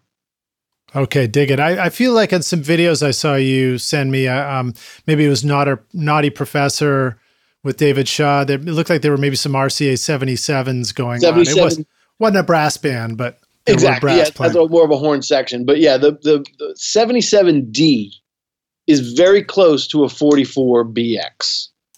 It's important to note that a 77DX sounds completely different.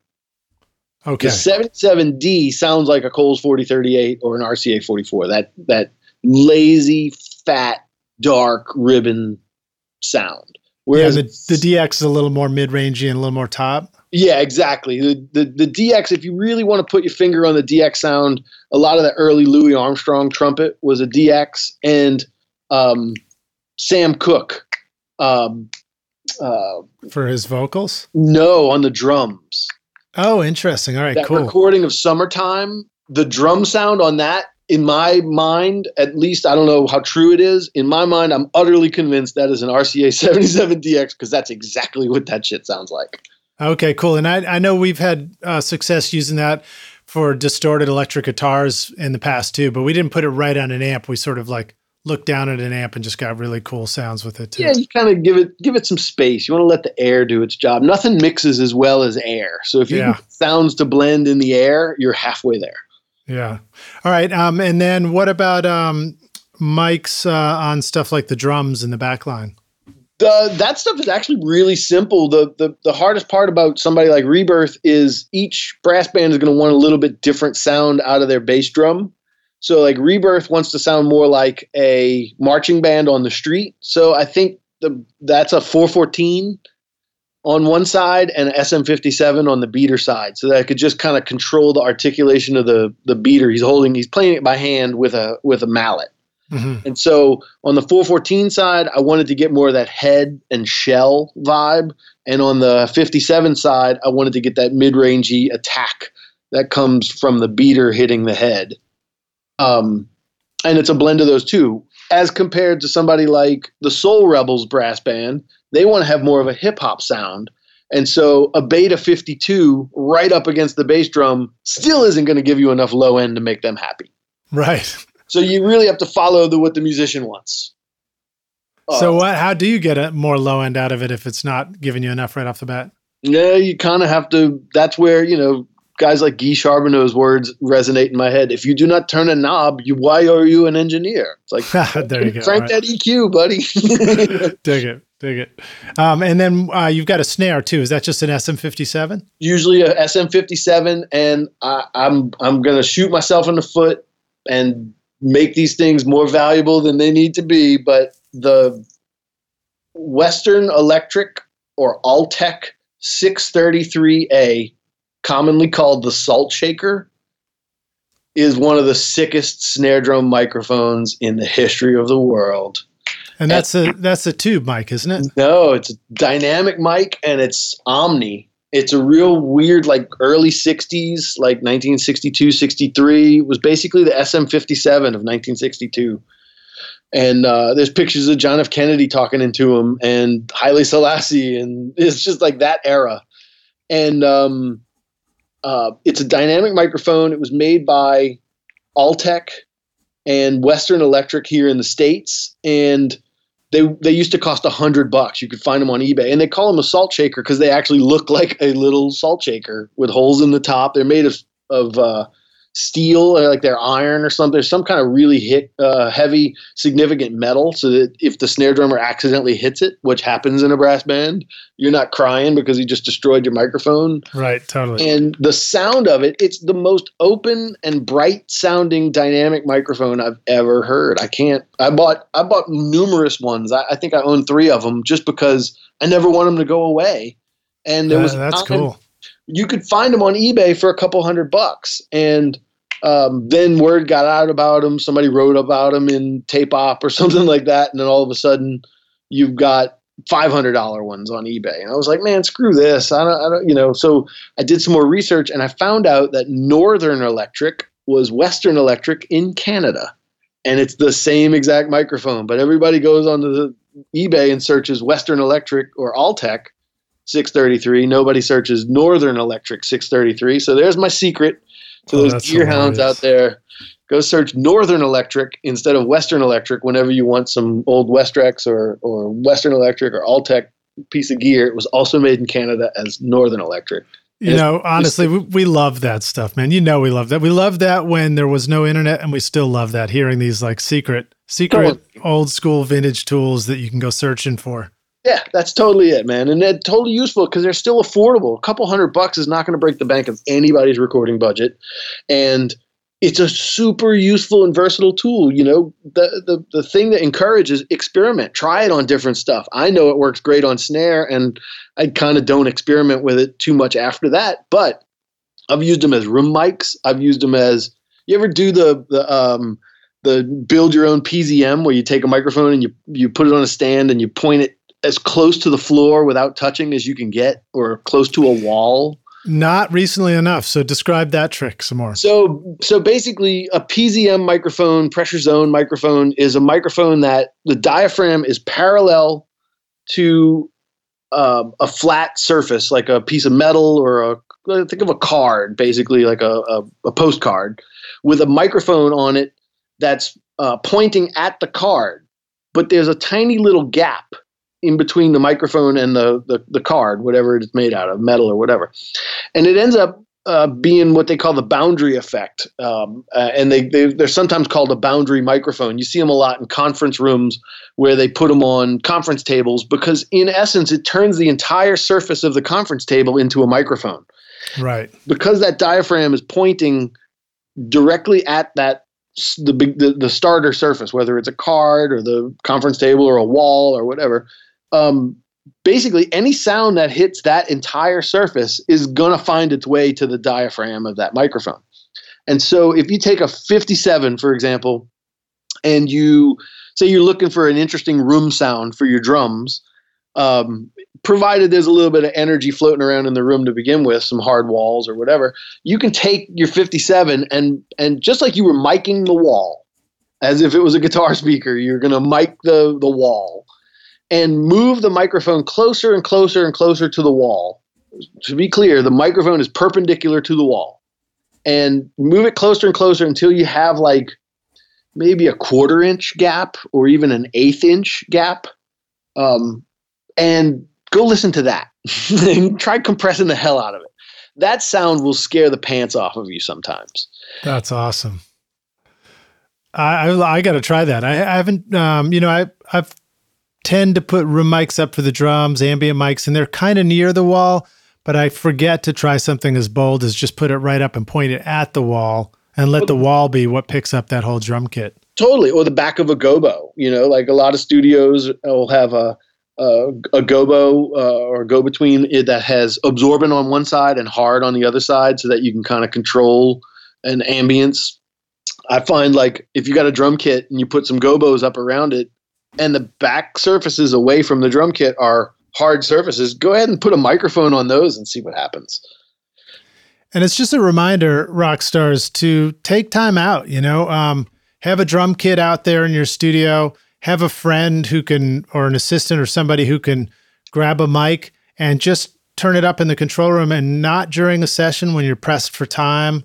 Um, just have somebody move around the room and and try the mic in all kinds of different locations just so that you can have that experience of hearing all these unexpected sounds that exist in your studio space that you didn't even know were there, you know? Totally, totally. It's accidents provide some of the sweetest inventions that you you never would have found that in a million years, but because you accidentally plugged you were working quick and you're trying to keep up with the band and you patched something wrong and you pulled it up and you went, holy cow, that's cool. you know, you kind of yeah. file that away and you either make it work or or finish it. I, I, I remember Daniel Lanois saying something along the lines of like, a brilliant record is not go record and then sit down and say, okay, I'm going to put on my genius hat and do all my genius shit right now. It doesn't work like that. A brilliant record is genius moments that you collected and preserved all the way from the beginning to the end. Oh, that's great. Right?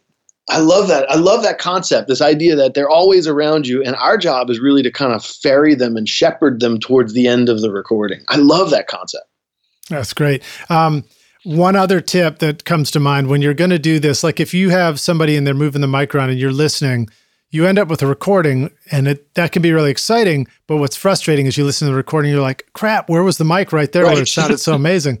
so, a couple of tricks that I try is to have the person with the mic just continually say into the mic where they are in that moment. So you keep getting checked in. Or another one is just simply turn a video camera on and have that in sync or something like that, where you can just watch it later and you can hear exactly what was going on. Yeah, that's a good. Whatever you can do to preserve the cool ideas, you know, whatever it takes. Yeah, cool, man. All right, well, so let's talk about uh, recording Dr. John, man. Tell us about that. Um, you know, he's an amazing performer. He's a legend. He still makes amazing stuff today, you know. And well, unfortunately, he just passed June sixth. Oh, he I'm so sorry. I didn't. I didn't know that. I don't know. Wow. Yeah, this is it's wow. new information. It just came out. You know, but no, he um um it's it's yeah, it's been a pretty heavy week as far as uh Mac, Dr. John. His real name was Malcolm Rebennack, and he was a musician who started out in the 50s he played his first session for the legendary Cosimo Matassa's uh, studio in 1955 when he was 15 years old. And he just died June 6th. He was, uh, I think they said he was 77, 78 years old. Wow.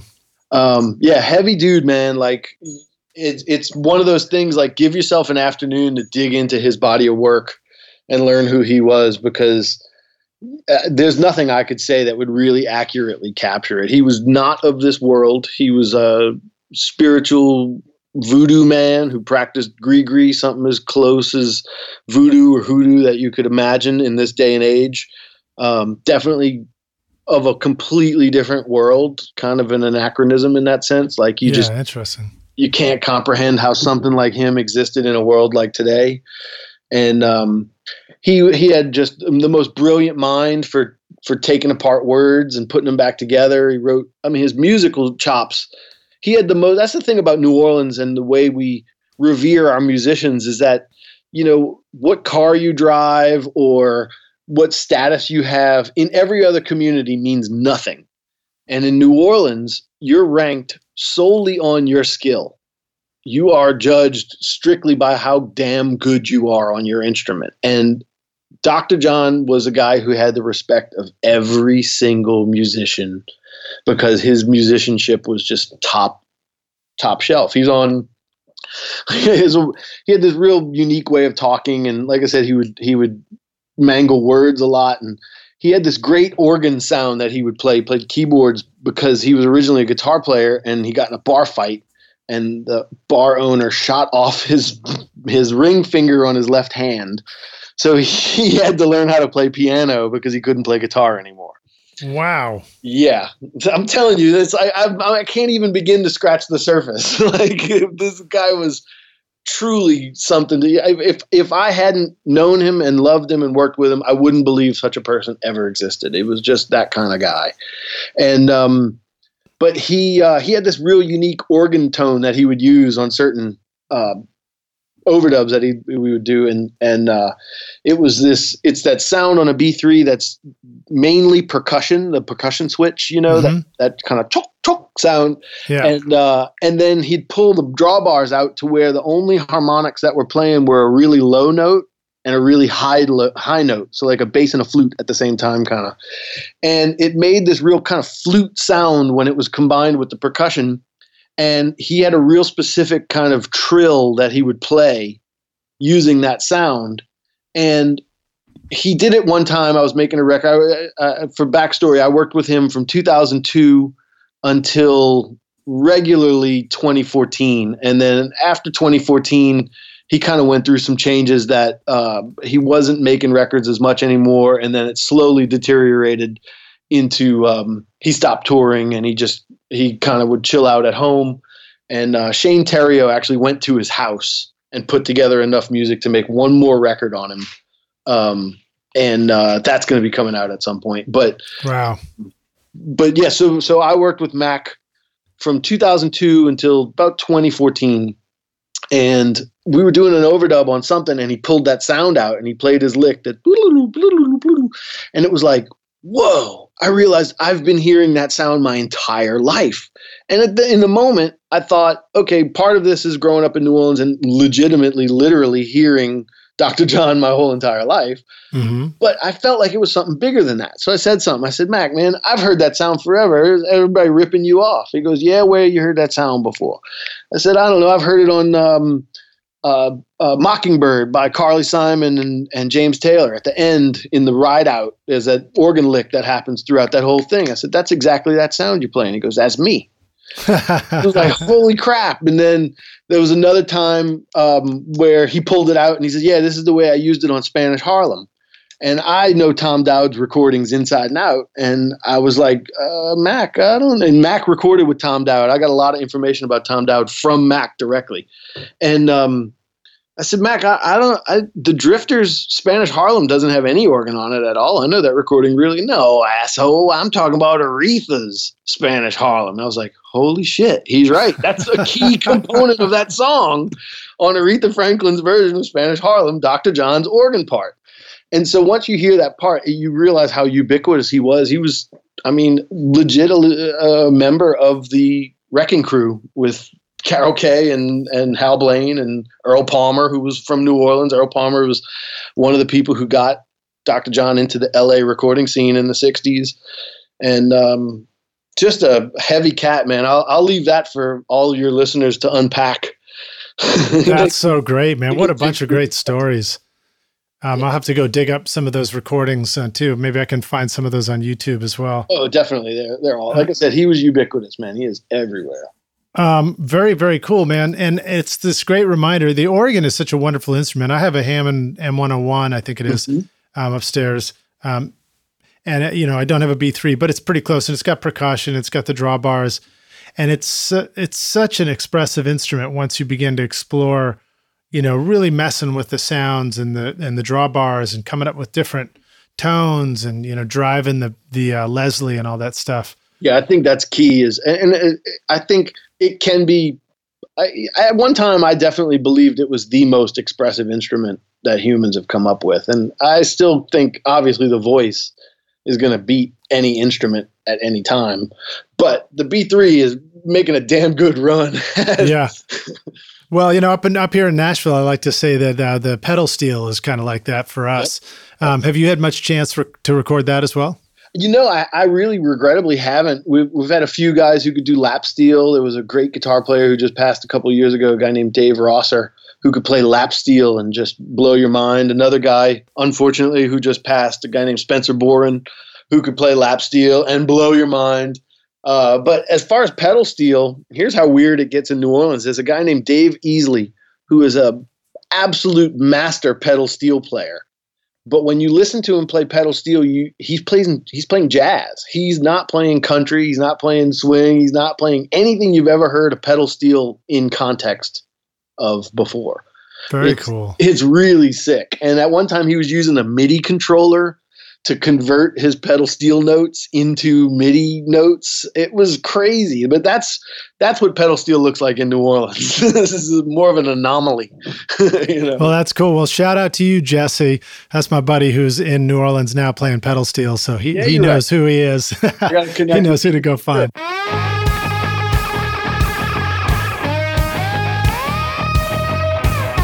Want to record killer drums in your home studio? Then check out Rockstars of Drums to learn how to record, edit, and mix pro sounding drums with a professional Nashville session drummer in a Grammy winning studio. Or if you're ready to start mastering your own records at home, then check out Rockstars of Mastering, where I walk you through exactly how I mastered my own record, Skadoosh, using nothing but plugins in PreSonus Studio One. And if mixing is your focus, then check out my free course Mixmaster Bundle, where I show you how to mix using stock and free plugins in Pro Tools. And the best part is these techniques would work for you in whichever DAW you're using right now. Plus, you get a look at how I recorded everything in my studio and multi-track downloads for you to practice mixing and even include in your mixing portfolio if you want. Are you ready to make your best record ever? Then go to Mixmaster Bundle to get started for free now or look for the clickable link in the show notes of this episode. Talk about recording uh, organ. Um, yeah. What What are some ways that you like to actually record organ? How would you have recorded Dr. John's organ? So um, the the first and foremost, because he is somebody specifically like like Mac, like Dr. John, he is creating the sound he wants at the Leslie. He wasn't real stoked to use a B3 without a Leslie. And uh, you know, for the listeners who aren't familiar, there's a whole nother story. The relationship between Mr. Hammond and Mr. Leslie. They did not get along. Oh, interesting. I never heard that. yeah, two totally different companies. Basically, the purpose of the Hammond organ was to make the sound of a church organ and a portable device. And um, he just would play the sound out. It's basically additive synthesis. It's the most primitive additive synthesis you can think of.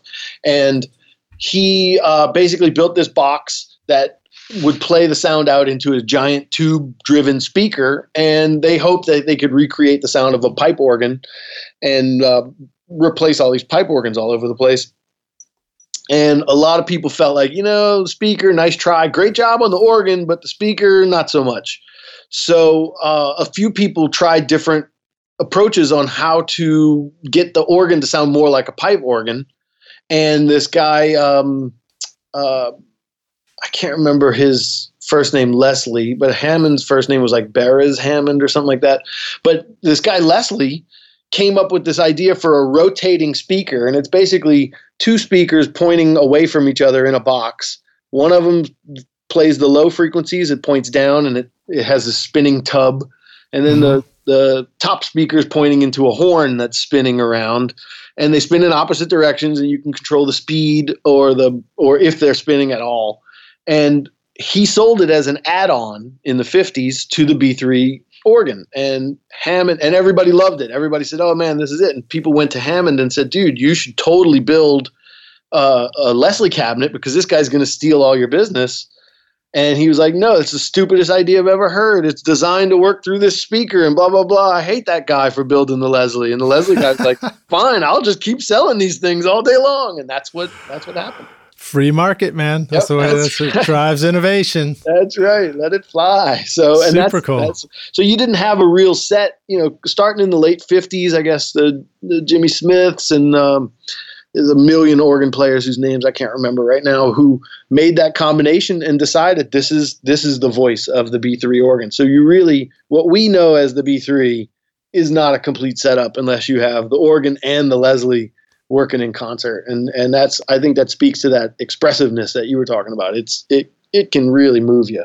Now how did you like to mic up a leslie? Yeah sorry. So um the uh basically on the low tub you'd put i don't know a d12 d112 just anything that captures good low end. You have to be mindful because those rotors are spinning and they will create wind noise. So mm-hmm. you can end up with wind noise. But um basically, if you just put a D112 or, or something like that um, at the uh, bottom rotor, right where the amp is, is a tube amp in the bottom of the Leslie. If you just kind of mic up that tube amp, you'll get all the low frequencies. And then on the top, you kind of you, you have to decide: do I want a mono signal or do I want a stereo signal? And if you want stereo, you can kind of put it um, put one microphone on either side of the the the spinning speaker at the top, like uh, the bolts on the side of Frankenstein's head, one on either side, and um, you could do uh, a Sennheiser 441 is great for that. Sennheiser 421 is great for that. Um, what else? 57s work. Uh, SM81 small diaphragm condensers are a really great sound for jazz if you want to preserve that that kind of open top end and, mm-hmm. and make a real transparent sound. Um, things that don't work on the top end of the Leslie in stereo are large diaphragm microphones. A pair of U87s is not great on the top of a Leslie uh, amp, but if you want to use, say you have to record a a B3 and you only have a large diaphragm microphone, then what I would say is choose to record it in mono and back it off about five feet so that you're recording the entire Leslie speaker as one thing. Yeah. And just kind of get it in your head that you, you have two ways of recording organ as a stereo thing or as a mono thing with one microphone. And, and I kind of simplify, you know, you want to reduce the number of options. And that's just an easy way of reducing the options, you know.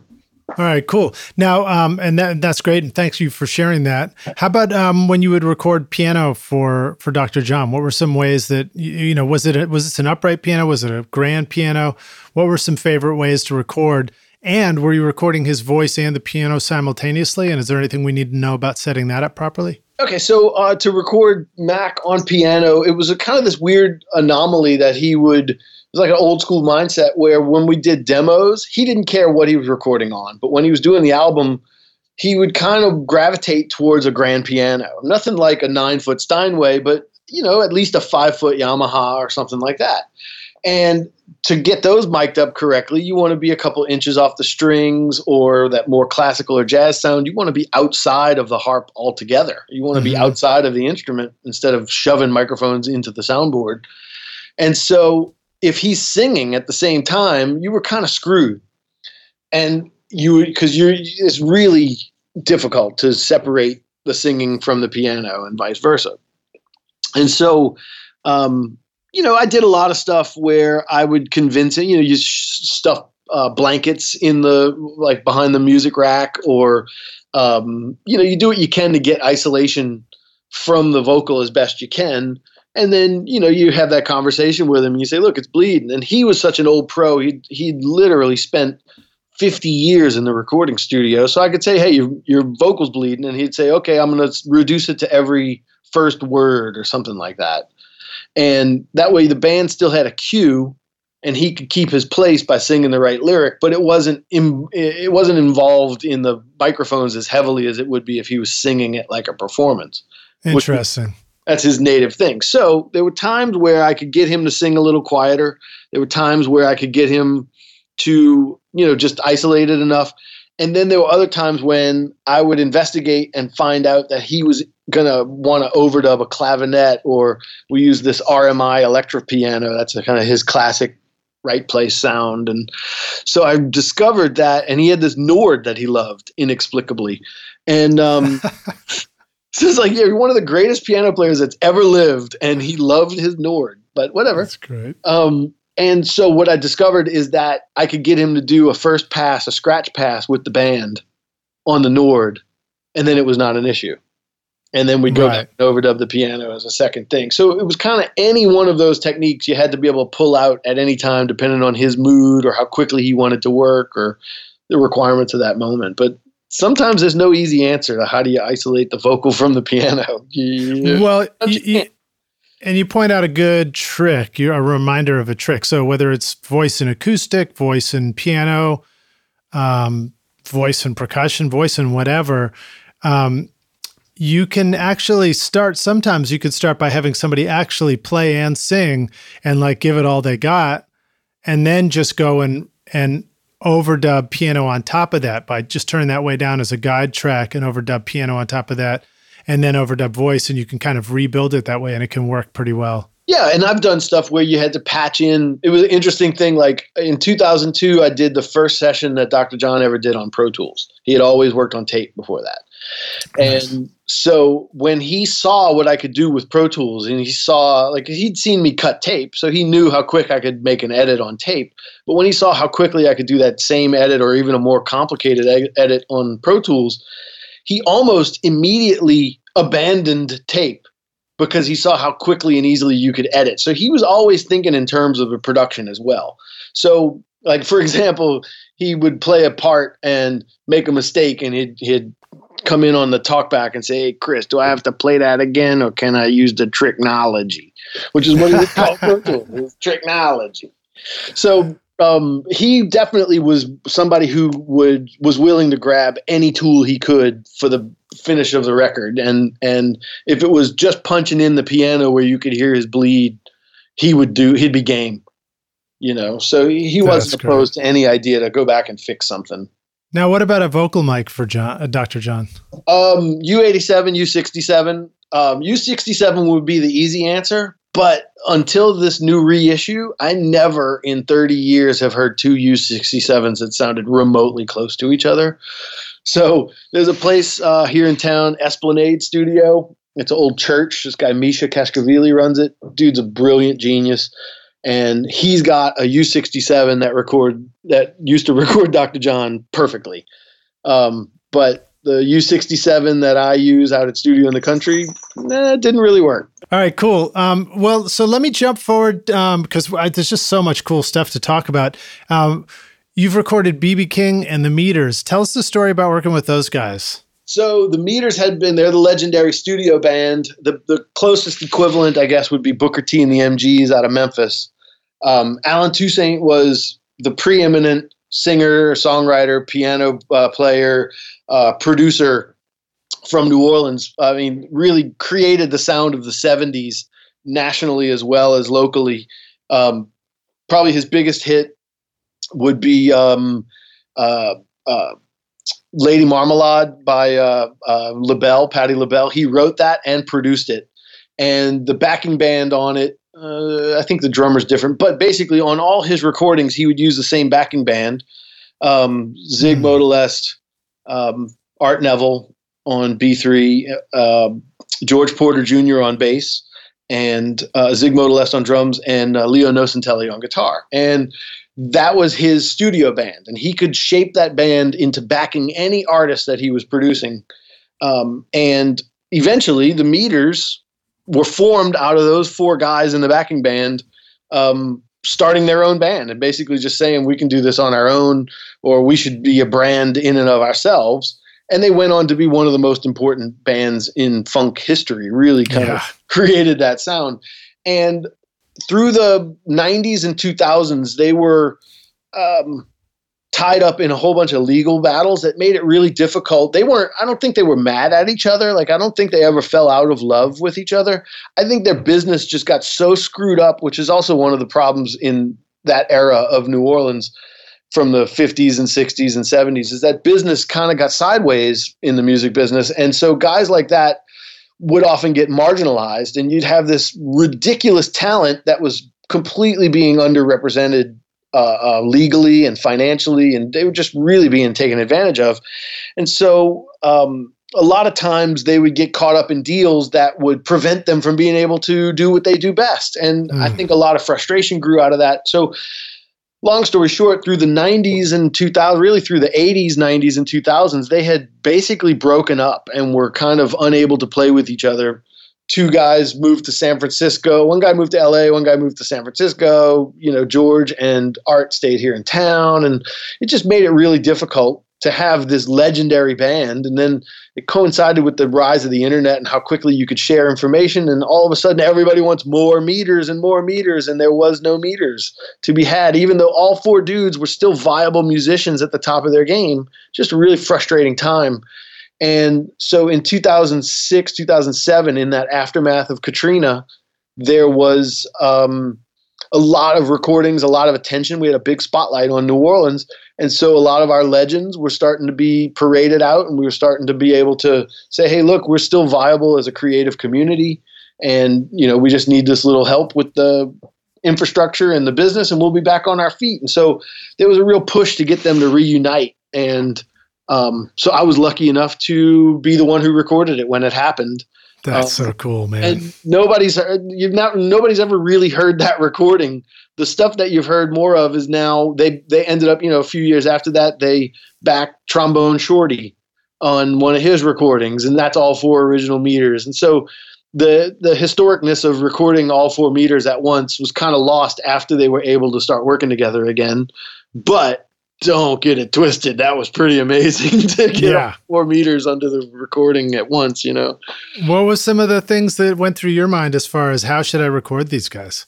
I wanted to do duty to the, you know, like the first guy who taught me was Cosimo Matassa, and he was the guy who recorded them. And I wanted to do the duty to uphold my piece in the lineage. You know, it's like the the the the the generation that inherits the farm. You don't want it to go bust on your watch. you know, like right. I'm, I, my grandfather had this farm. I have to keep it running. You know, I felt that way about the New Orleans, the responsibility I had to the New Orleans musicians, and the fact that I grew up here and I learned from the old school guys. You know, uh, in that direct lineage.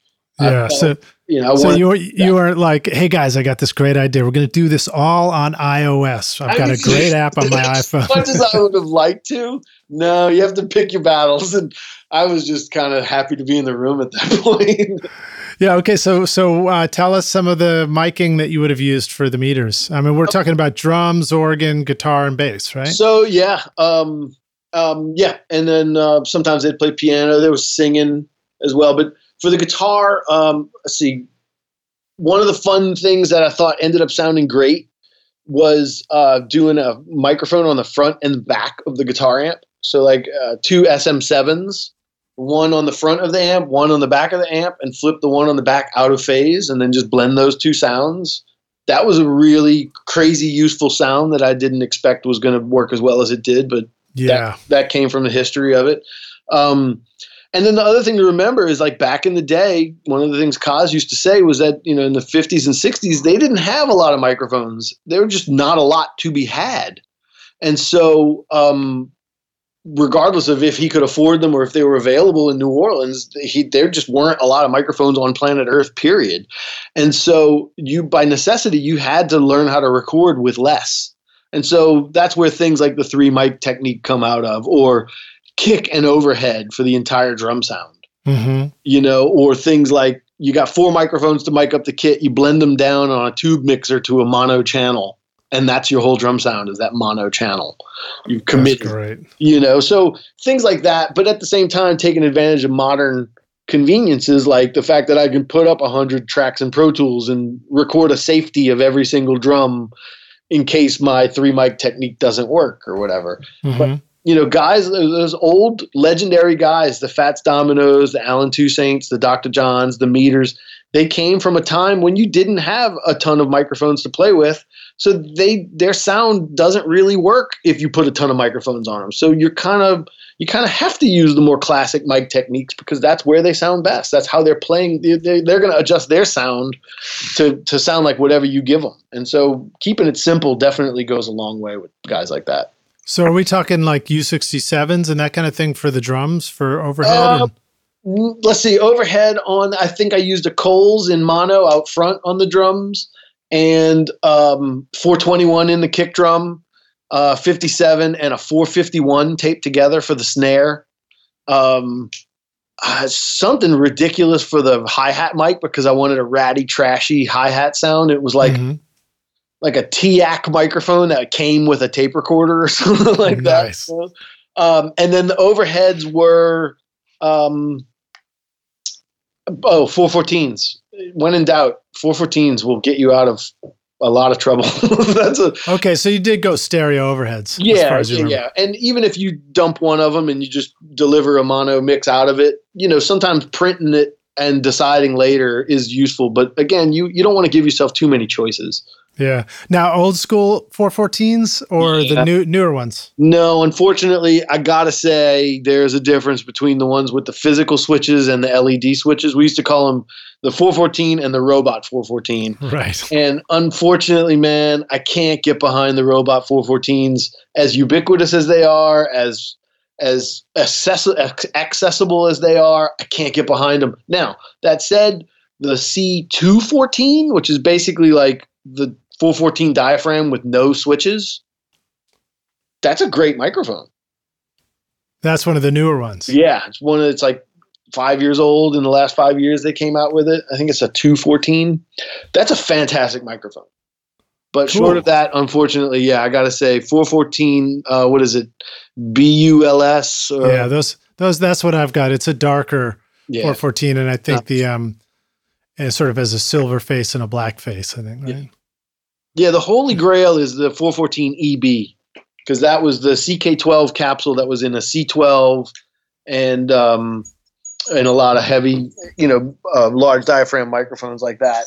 Okay, cool. Um, well, we're, we're running out of time, but before we close up, um, let me let me ask you to share the story about working with BB King too, because that's, Okay. uh, that's another legend. Yeah, that was a pretty heavy one. So I'll try to tell it quickly. Uh, we were doing a tribute to uh, Fats Domino to help rebuild his house after Katrina, and BB King agreed to sing and play guitar on a song, and the backing band was Ivan Neville and Dumpstaphunk, which is a, an amazing, soon to be legendary band in their own right. So we did the bed track here in New Orleans, and then I flew out to Vegas to record BB King doing his vocal and um, guitar. And so they bring in his guitar, and I take it out of the case, and I'm looking at it. It's like, holy cow, this is actually Lucille. So Wow. I pull it out, I plug it in. They had provided me a twin, and I think I just had a 57 on the twin. And um, I uh, um, plugged it in and tried to get a sound out of it. And there's switches and knobs all over this thing. I'm thinking, you know what? Lucille's complicated, like most women. I'm just gonna plug this in and let BB King figure it out. I got I got the BB King himself coming in in a minute, so I'll just put this on the stand. And to describe the sound that I was getting out of Lucille was like when a guitar cable has an open leg, like the the the the the signal is there. It's just real weak, and Right. it's like an amp that won't go into distortion and is dark. It sounds like an impedance mismatch, really. Right. And so um, that's the best sound I could get out of it. So I figured, you know what, I'll just let him do his thing. So he comes in, and we record the the vocal. Uh, I think we were at the Palms, whatever the studio in the hotel was, and um, uh, I had a Telefunken 251 for his vocal. He sang it down. Pretty much the first take was exactly what I used all the way through, and um, we did another take, and I think in the end the comp I did I used mostly the first vocal take, and then um, on the the uh, second pass was the guitar, and he does he does his uh, first pass of the guitar track, and it's amazing licks, just mind blowingly good licks. Classic BB King, but the sound is terrible. It's the sound that I had left in there. He didn't change a thing about the sound. Oh no. So I was like, oh crap, you know, what am I going to do? So he he calls me in. He says, "Oh, young man, uh, can you come in here for a second? I said, "Yes, sir, no problem." So I turned the playbacks down on the console and left Pro Tools running. So I actually have this conversation recorded, still to this day. But he says, uh, he says, I think Lucille's not feeling too well. I said, uh, Oh no, what's up? I come out in the room, and he asked me, Do you have the microphone turned down? I said, Yes, sir, I do. Because um, there were people in the control room and he didn't want to hear. He says, Look, I figured out the problem. Lucille likes it in this hole. And he unplugs, I there were two jacks on the back of the guitar, and he unplugs it from the jack I had randomly picked and plugs it into the, the jack on the back of the guitar. And all of a sudden, there's Lucille and the sound of BB King. And so I was like, well, I am so sorry, Lucille. I apologize, you know. So he says, all right, let's do another pass. I say, okay, no problem. So I run back into the control room, recue it up, and record. And this time, the sound is blistering. It's amazing. It's everything you've ever dreamt BB King was going to be. But the performance, you could kind of tell he had given me his best shot on that first take. So he comes in, he finishes up, and he says, What do you think? I said, Okay, I think I got enough. I can comp it together. And at this point, I was basically lying. And um, so he says, Okay. And he comes back in because uh, I was just so nervous about screwing it up, about pissing him off. It's just so many things going through my head. I said, let me let me comp something together, and if I have to take another take, we'll go back and record some more. He says, okay, no problem. So he comes in, he's talking to the hangers on in the studio, and I'm comping my ass off. Like, just I decide, you know what? Screw the sound. The whole thing, all that matters is I have to get the performance right. If, if this performance isn't right, nobody's going to care if it's BB King. So I decide, regardless of how it sounds, I'm just going to put his hottest licks as the guitar part. So just as I'm finishing the comp, he's looking up on the, okay, you ready to play it for me, young man? It's like, yep, I guess I am. Whether I'm, you know, at this point, the, the, the, the, the comp is, I would say, 80% first take and shit sound. and about 20% of it is the killer sound, but the second take. So I'm I'm sweating at this point, like, oh crap, he wants to hear it. I've not listened to it all the way through. I'm I have no idea. If I hit play, if I smash this space bar right now, all the confidence in the in me in this room is going to go out, and that's you're dead as soon as the band loses their confidence in you. So right. you got to keep your confidence. You got to keep their confidence in you. So I realized, ah, shit, I got to do something. I got to do something. And this was kind of, you know, not it was early in the days of HD Pro Tools, so not a lot of people had a ton of plugins. But I thought, you know what? Maybe if I can blast this whole thing through a distortion plugin, you won't notice the change in sound too much. So mm-hmm. just before I hit play, I switch over to the mixer screen. I pull in the plugin list and I look, and there's no real distortion plugins. It's just like the stock plugins from Pro Tools. And I look, and it's SansAmp. I was like, oh, okay, SansAmp. Maybe there's a twin, and I can at least match the guitar amp setting that I had on the twin. So I pull up the SansAmp plugin, and this is all happening in seconds, mind you. He's just asked me to play this back, and I'm panicking. Right. So I pull up the SansAmp. I'm looking through the preset list on the SansAmp because you know a SansAmp setting is like crunch, punch, low, high. It makes no sense in the real world. Yeah. You're a, a, a preset's going to give me the best fighting chance. So I pull up the preset.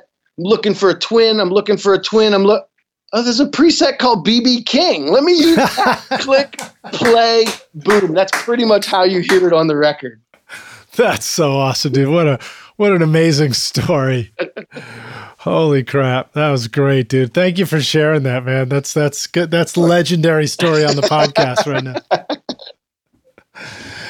Oh, awesome. Well, um, man, I don't I don't even want to go, but um let me let me jump to our usual a couple of our closing questions sure. and um, before i thank you profusely for being on the uh, the podcast with us um, but when you started out in recording what do you feel like was holding you back just not having enough time so back then there was no pro tools there was no computers in a in a studio at all unless you were doing midi and you had to get actual hours putting microphones on shit. You had to get actual hours learning how a Neve works, learning how an SSL works, learning how a Trident works. Whatever studios had in those days, you had to learn it.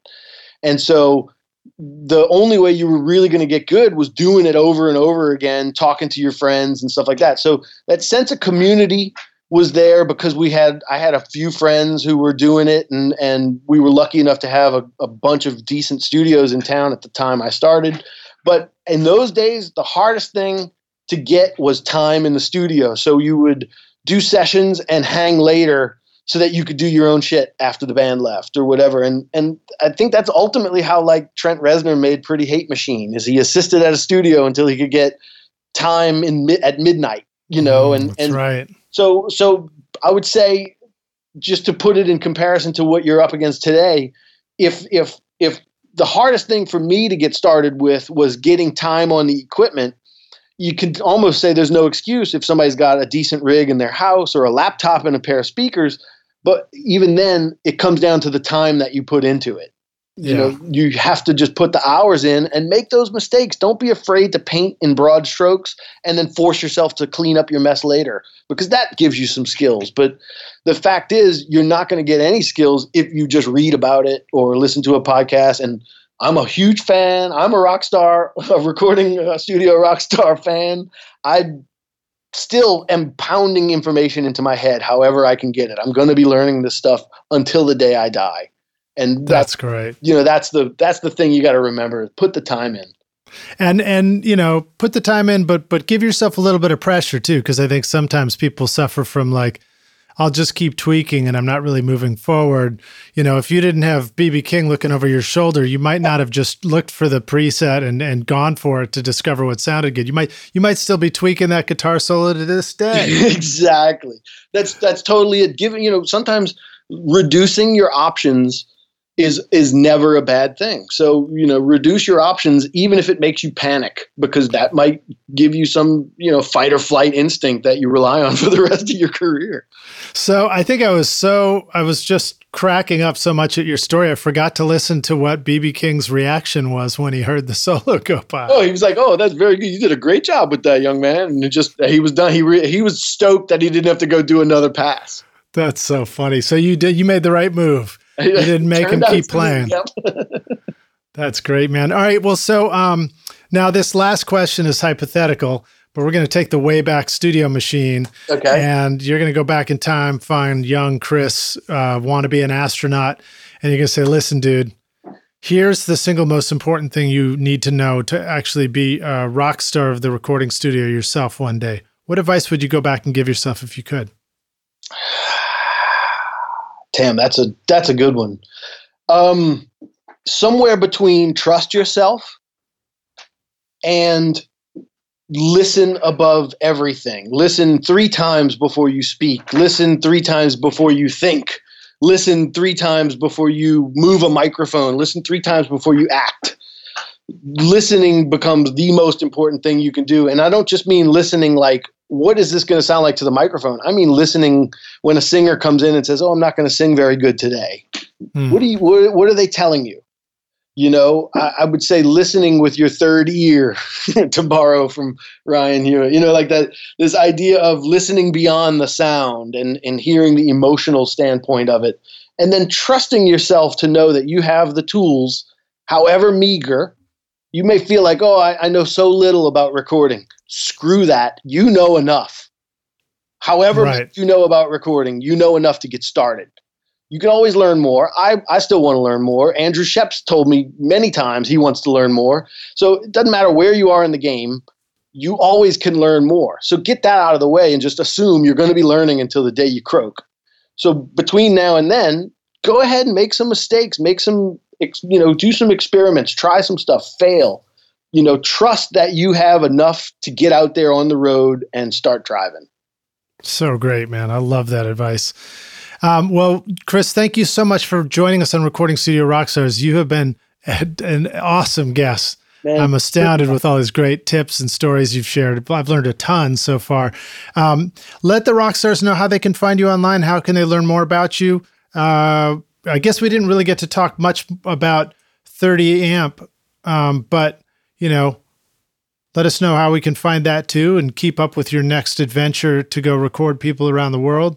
For sure. Yeah. So, um, I, you know, I kind of have the personal um, social media stuff going. My Twitter is uh, at Augustus at sea, all one word, S E A, like on a boat. And, um, that you know it's just kind of my own brain droppings that come out of that and then uh, facebook i'm generally inclined to friend people on facebook if i've met you in person or spoken to you on the phone. So don't be afraid to reach out and uh, start a dialogue and you know let's let's be friends on facebook that way. Uh, you know I, I, don't just accept every friend there but it's pretty obvious if you search chris finney on facebook which one is me.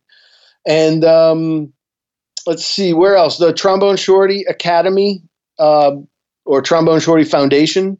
Uh, their website, tromboneshortyfoundation.org, is a great place to keep up with me and what I'm doing with my students.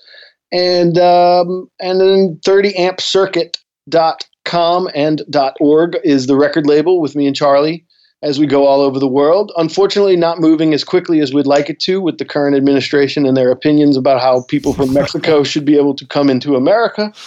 Um, but you know, we're forging on anyway. We're still living the dream and dreaming the dream. So that's what's up. Very cool, man. Well, dude, thank you so much for being on the show with us. It's been an absolute pleasure hanging out with you. And um, I'm going to make sure that uh, our mutual friend Pat Sansone, uh, that I pass on the hello. He'll probably be listening to this right now. Hey, Pat. I, I, and you and you too, John Stewart. I'm guessing maybe you know John as I've well. known John a long time. I sure have, man. Some fun people right there. So cool, man. Well, thanks, dude. And I look forward to meeting you in person too. Likewise, bro. I've had a blast. Keep up the great work. I'm really proud of what y'all are doing. And I, I consider this a huge resource. I can't say enough.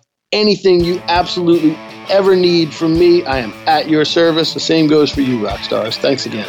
Thanks so much, Chris. Cheers. You got it. Thanks so much for listening to Recording Studio Rockstars. If you enjoyed the show and want to help make it better, then please share this episode with your friends on social media and leave a rating and review on iTunes to help the podcast reach more rock stars like yourself. You can click directly over to iTunes or go to rsrockstars.com slash review for an easy explanation. And remember to hit the subscribe button to keep up with weekly episodes. And if you're ready to make your best record ever now, then head over to Recording Studio Rockstars Academy, where you can start with my my free course at mixmasterbundle.com. And if you want more free content from Recording Studio Rockstars, all you have to do is go to rsrockstars.com slash email. Again, that's rsrockstars.com slash email to enter your name and email, and I'll keep you in the loop with articles, videos, podcast updates, and even free gear giveaways for your studio. Just look for the link in the show notes below. Thanks so much for listening, and thanks for being a rock star. I'm Lij Shaw, and this is Recording Studio Rockstars. Now, go make great music.